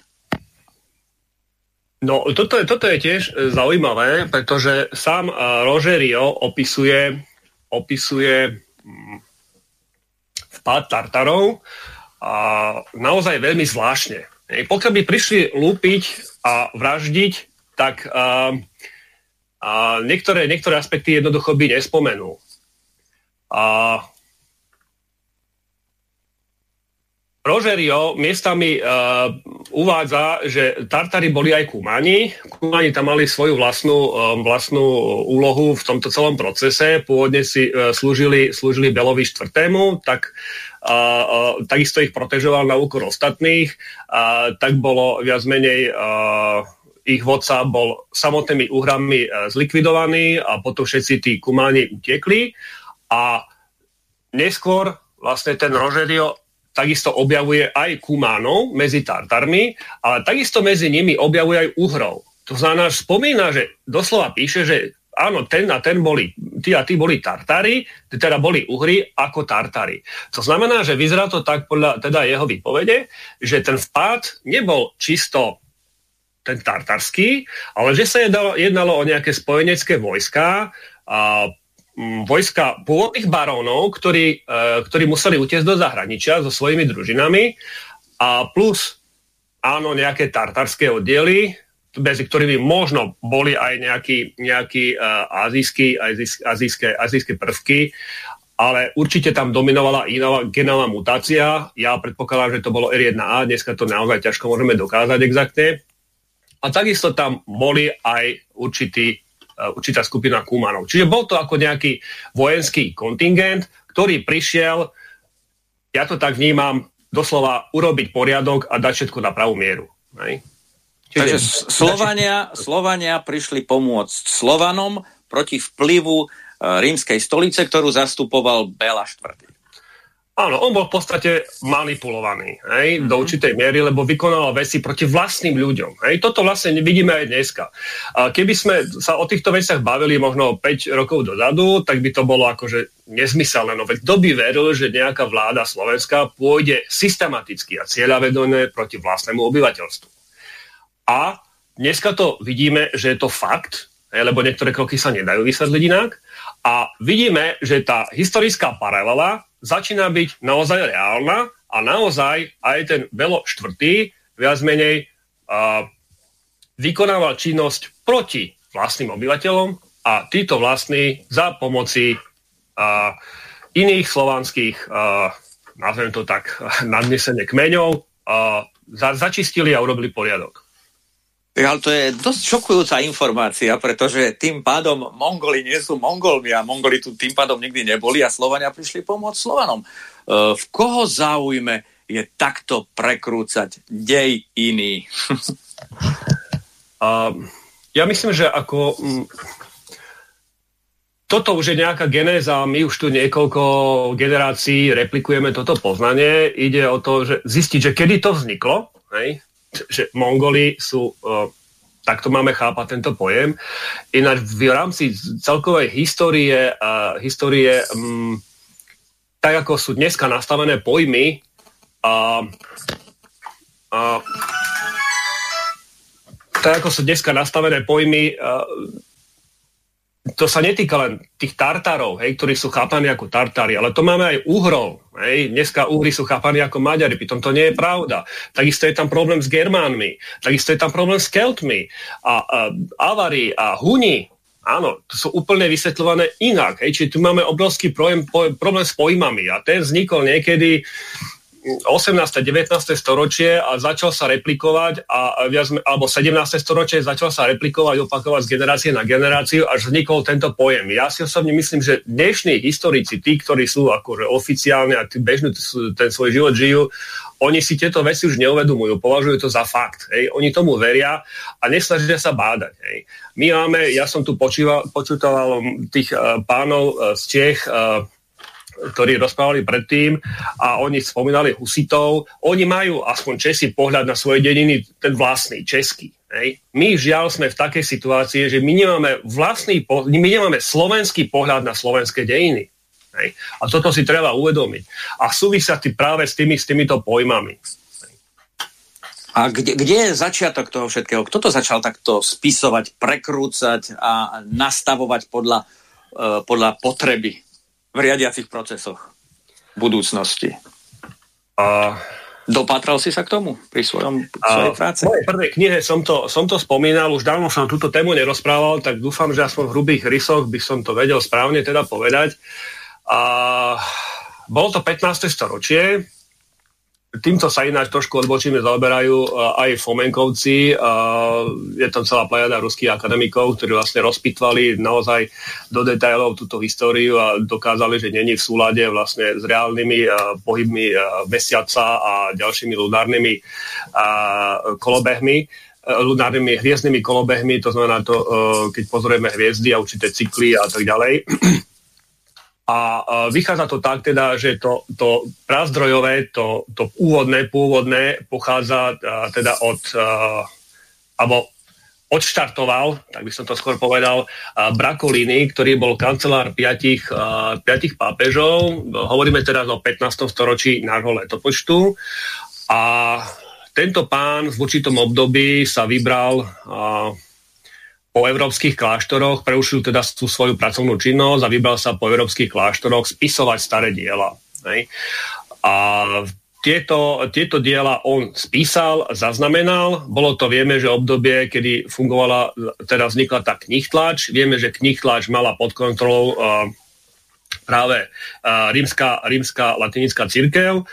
Takže mali nástroj, to znamená mali médium, ako to šíriť a, a mali teda informácie, ktoré spísal Brakolini a, a prezentoval, teda objavil Tita Liviusa a mnohé, mnohé ďalšie veľké diela, ktoré, uh, ktoré vlastne my dneska vnímame, uh, vnímame ako um, záznamy starých autorov, ale v skutočnosti nemáme spred 15. storočia pôvodné originálne záznamy. Všetky pochádzajú z tohoto 15. storočia z pera Brakolínyho a nemáme dôkaz, že to naozaj objavil, že to videl, alebo či si to nevymyslel. Hej. Takým centrom uh, falšovania alebo, alebo tvorenia týchto, týchto prác bolo práve uh, kláštor vo Fulde, alebo kláštor vo Fulde, tak. Takže nám vystrihli istú časť e, z dejín alebo z histórie. A popres, po, popreskladali si to, ako, ako uznali za vhodné?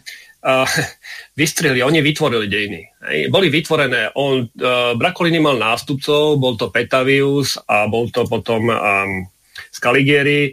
Scaligieri dokonca zašiel tak ďaleko, že on uh, rozpitval dejiny do takých detailov, že presne stanovil, v ktorú hodinu sa čo udialo. Hej. Čiže kedy sa udiala bitka, kedy zomrel ten a tak ďalej. Bolo to roz, rozkuskované na, dej, na hodiny a z historici z 17. storočia, ktorí vlastne čerpali práve z týchto troch zdrojov, hlavne ako dominantne z týchto troch zdrojov, keď sa vlastne začali kreovať tie dejiny, ktoré poznáme dneska, tak uh, viac menej bolo im to divné, hej, že takto detailne, ako mohol vedieť uh, Brakolini, čo, čo, pardon, Brakolini uh, Scaligieri, čo sa udialo teda uh, stovky a možno aj tisíce rokov predtým, tak už od tohoto upustili, Hej? Ale viac menej tá schéma, ktorú vytvoril Scaligieri, eh, do dneska, do dneska viac menej mm, sa učí na školách.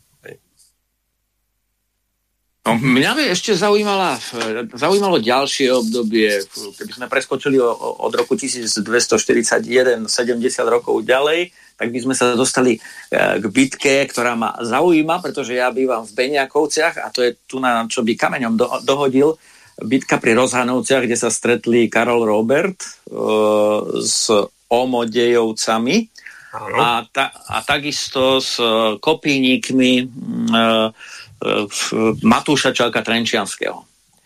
Uh, tých omodejovcov popisuje uh, história, ktorej máme veriť, ako vtedajších mafiánov, ktorých, uh, ktorých sa vlastne Košice zbavili a takisto Karol Robert.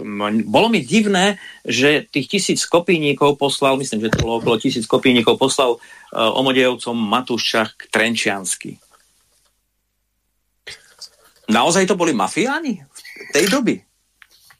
No, uh, Alebo o čo tam šlo? Všetci vieme, to známe, známe, uh, známe, známe um, známy výrok, že históriu píšu výťazí. Bolo to presne naopak. A Karol Robert Zanžu, to vieme, a oficiálne bol trikrát korunovaný. Čiže zjavne už tu na tomto vidieť, že čo si nebolo s tým jeho dosadením na trón v poriadku. Jeho uh, vlastne presazovala opäť rímska latinická církev na, vlastne na trón, na uhorský trón. Vieme, že uh, bolo to preto, lebo uh,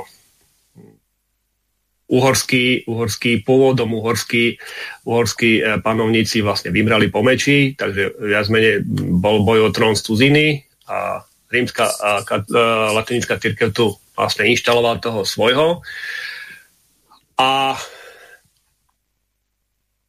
a on vlastne v tomto období mal uh, veľmi slabé pozície. Hej? A sever ovládal Matúščak, Trenčianský uh, východ uh, Omodejovci a uh, ostatné časti ovládali ďalší uh, miestni, miestni uh, baroni alebo kniežat alebo vládcovia a ktorý vlastne naozaj, ako ty hovoríš, opisuje naša súčasná historiografia ako, uh, ako um, uh, oligarchov. Hej? A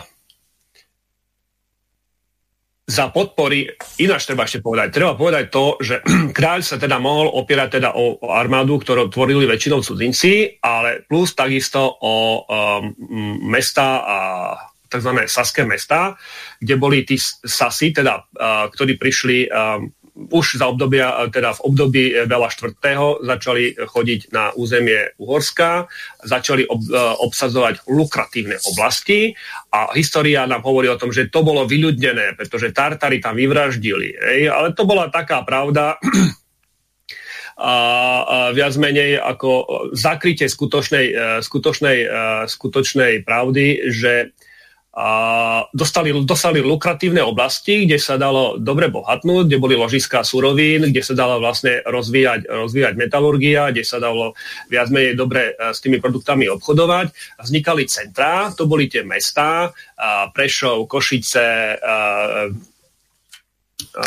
Kešmarok a, a tak ďalej.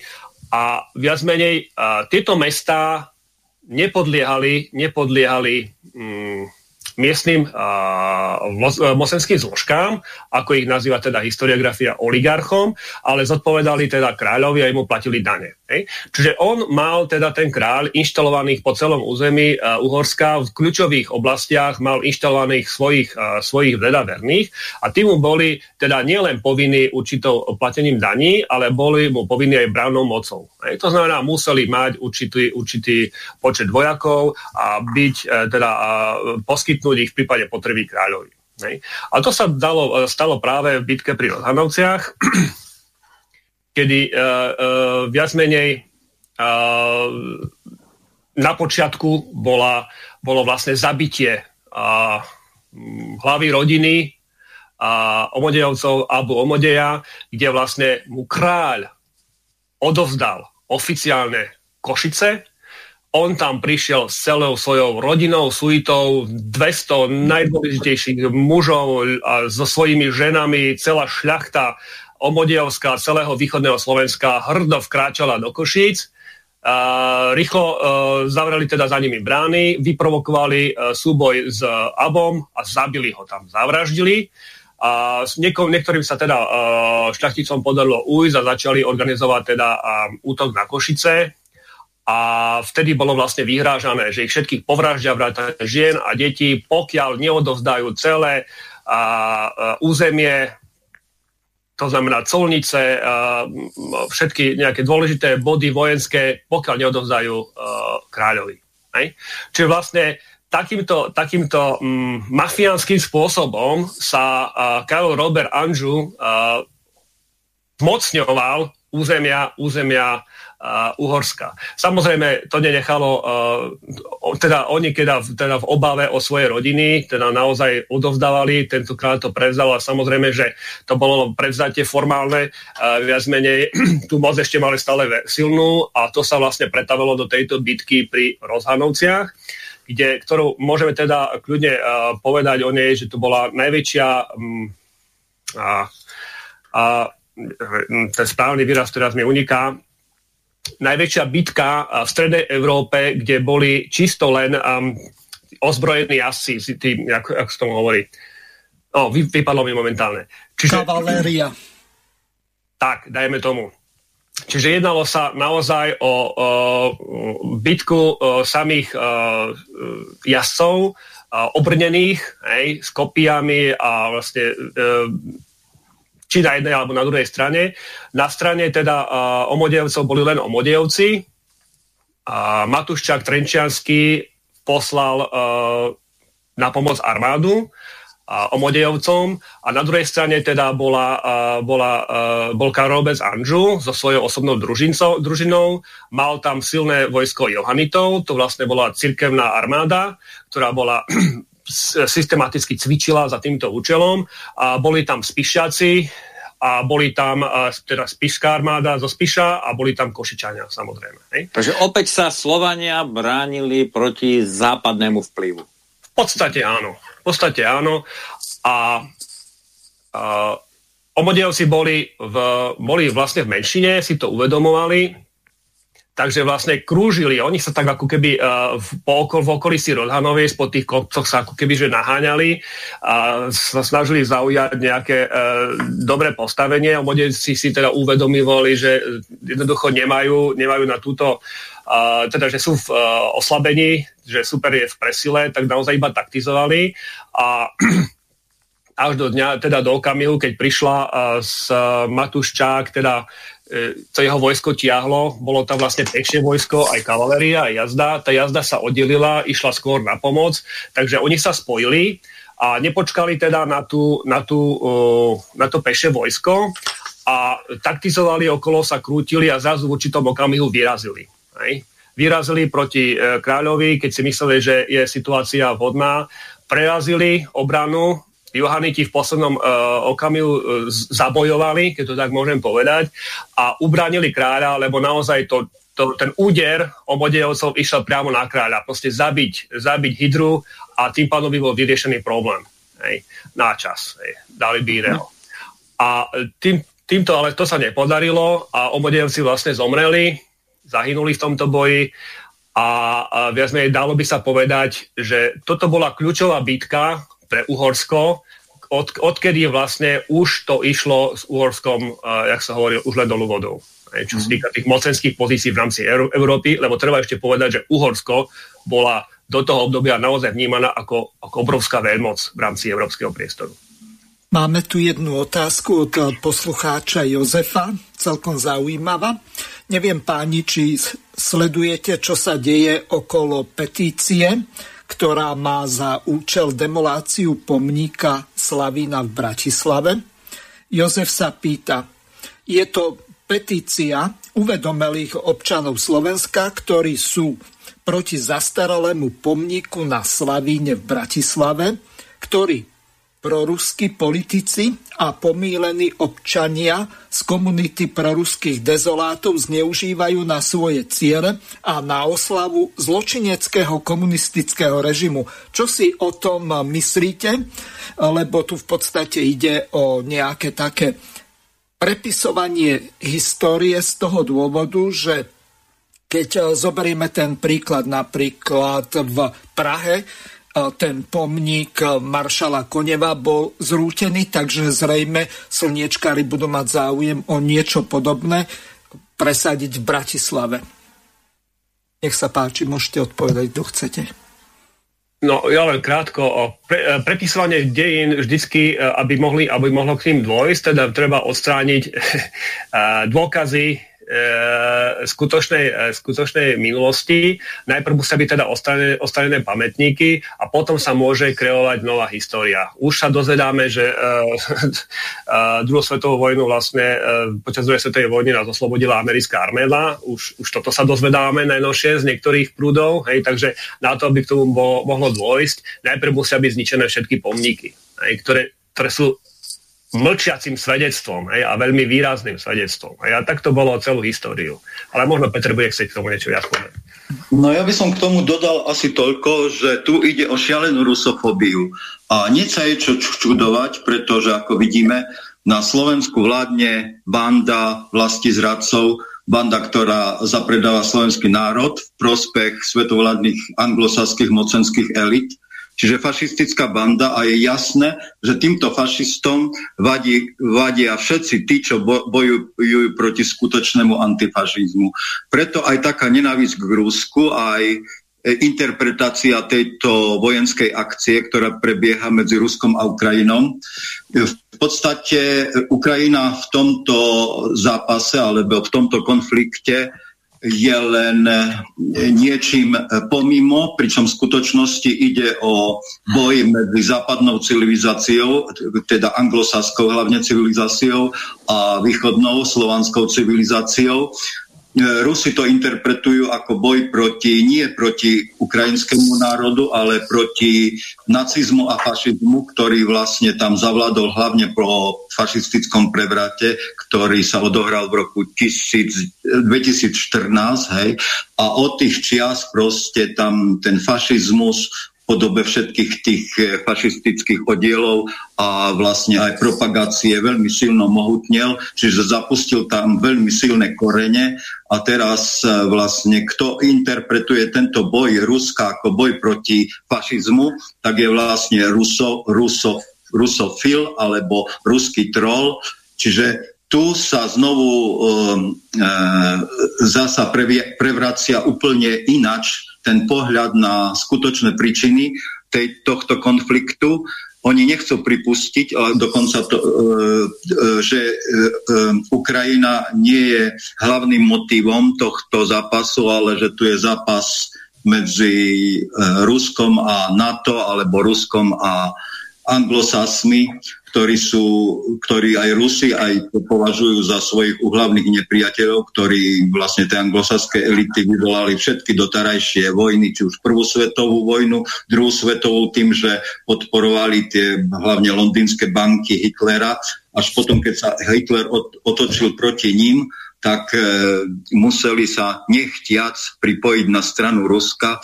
Tak, no a teraz, čo prebieha tá tretia e, vojna hybridná zatiaľ, alebo, alebo už aj horúca vojna na území Ukrajiny, tak to je tiež stred e, ruskej, Rus, Ruska proti svetovládnym mocenským anglosaským elitám a nemôžem povedať, že to už nie je celosvet alebo mm, mm, e, veľmi rozsiahla vojna, lebo je to vojna teraz hlavne na úrovni ekonomickej. Vidíme, aké šialené sankcie Západ voči Rusku teraz zaviedol a a, ale vlastne ukazuje sa, že tým si sám pod sebou pili konár, že si strieľa do vlastnej nohy, lebo Rusko to síce trochu zasiahne, ale Rusko má zdroje surovín, čo západná Európa nemá a je na nich závislá. Takže vyzerá to tak, že Rusko z toho vyjde e, podľa mňa oveľa lepšie z tohto sporu než západná Európa, ktorú čakajú veľmi ťažké časy,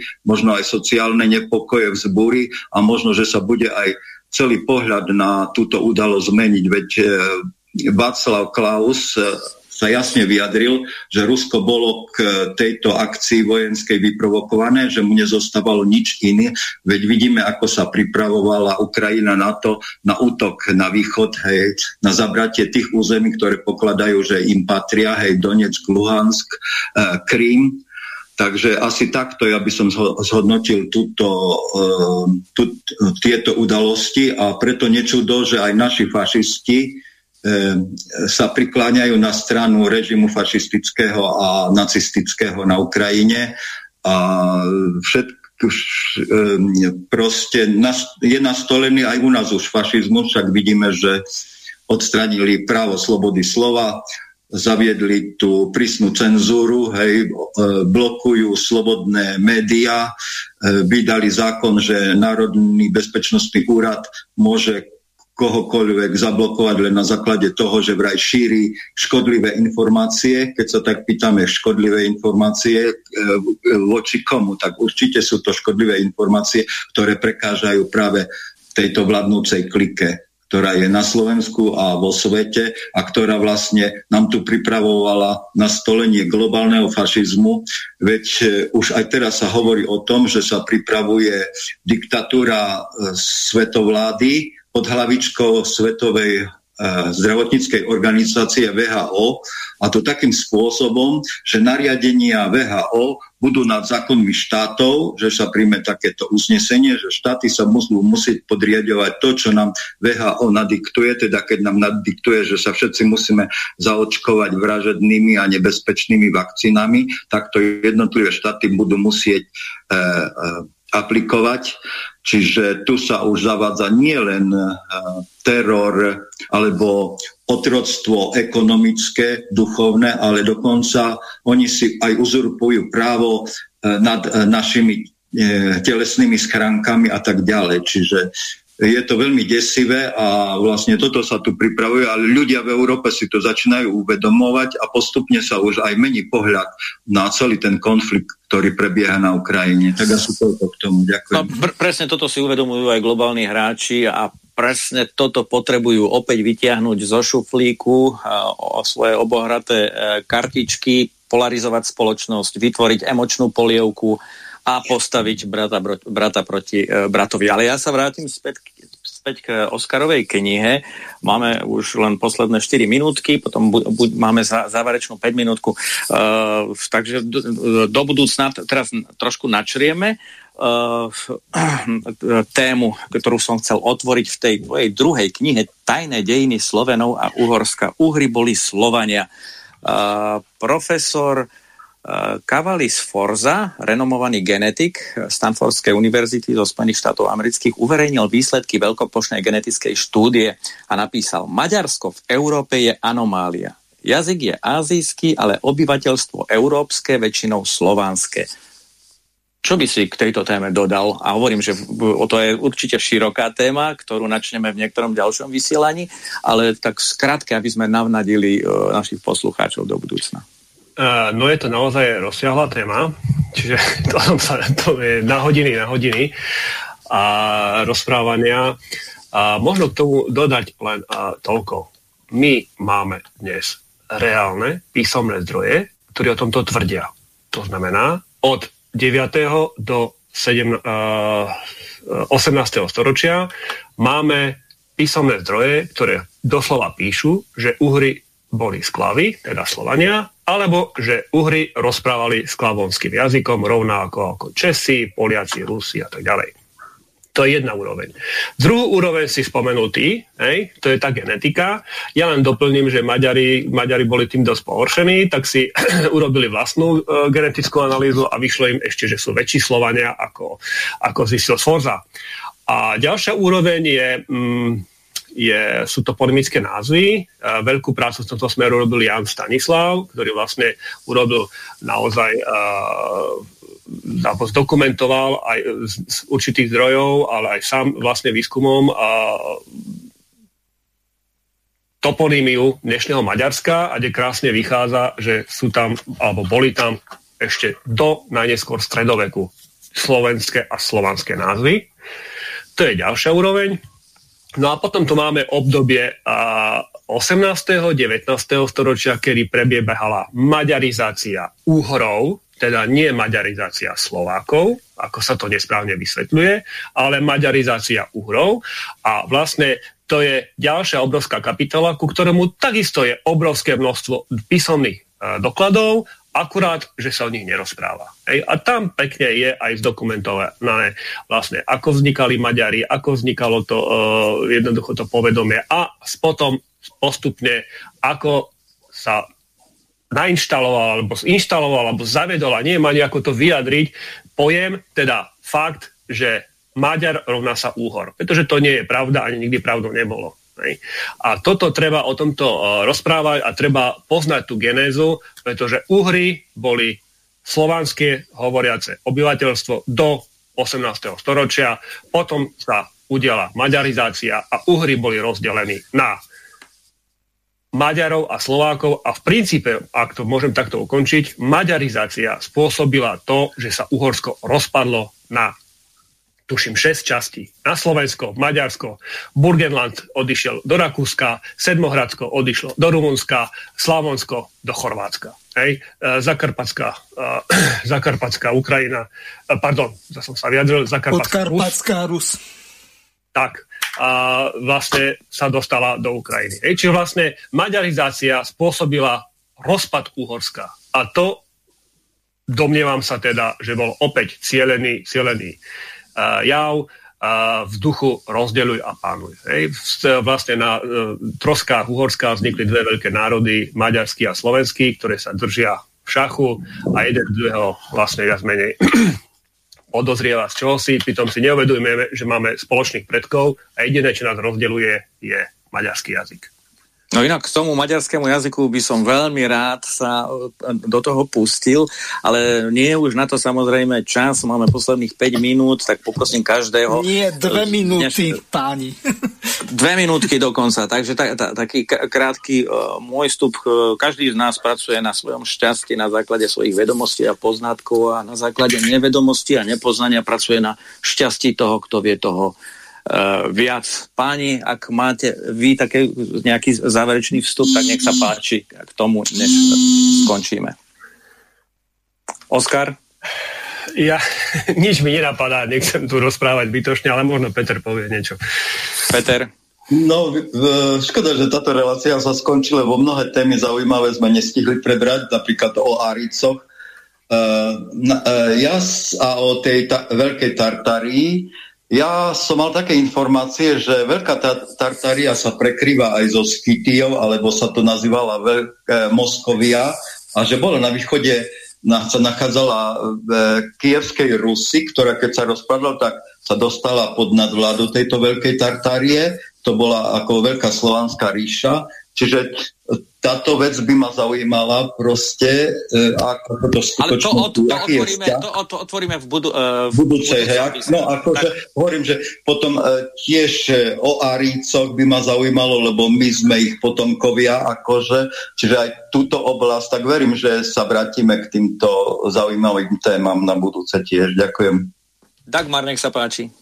Ďakujem. Ja už len dodám, že spoznajme svoju minulosť, aby sme pochopili svoju súčasnosť a dokázali e, tvoriť vedomú novú budúcnosť. Ďakujem všetkým hostom. Ja tiež e, veľmi pekne ďakujem všetkým hostom. Pripomeniem ešte ďalšie dôležité informácie.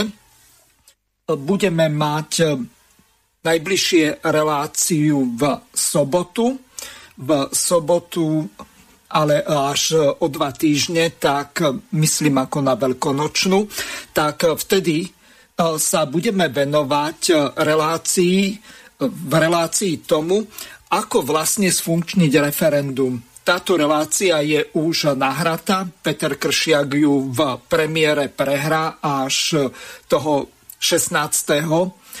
apríla tohoto roku, čiže na Bielu sobotu, takže pozývam vás vypočuť si túto reláciu. Samozrejme, e, zajtra nahráme reláciu Slovenské korene, ktorá bude odvysielaná v stredu v obvyklom čase, to znamená od 17. hodiny do 19. Takže toto je e, asi to najdôležitejšie, čo potrebujeme našim poslucháčom odovzdať Ďakujem všetkým našim hostom som veľmi rád, že sme sa mohli dotknúť aj tej problematiky týkajúcej sa Charty 2022, lebo to ma veľmi zaujímalo, takže ja sa s vami lúčim a prajem vám príjemné počúvanie ďalších relácií Slobodného vysielača. Do počutia. Vysielací čas dnešnej relácie veľmi rýchlo uplynul, tak sa s vami zo štúdia Banska Bystrica je Jukar Miroslav Hazucha, ktorý vás touto reláciou sprevádzal. Vážené poslucháčky a poslucháči, budeme veľmi veľmi radi, ak nám zachováte nielen priazeň, ale ak nám aj napíšete vaše podnety a návrhy na zlepšenie relácie, lebo bez spätnej väzby nebudeme vedieť relácie zlepšovať, za čo vám vopred veľmi pekne ďakujem. Do počutia. Táto relácia vznikla za podpory dobrovoľných príspevkov našich poslucháčov. I ty sa k ním môžeš pridať. Viac informácií nájdeš na www.slobodnyvysielac.sk Ďakujeme.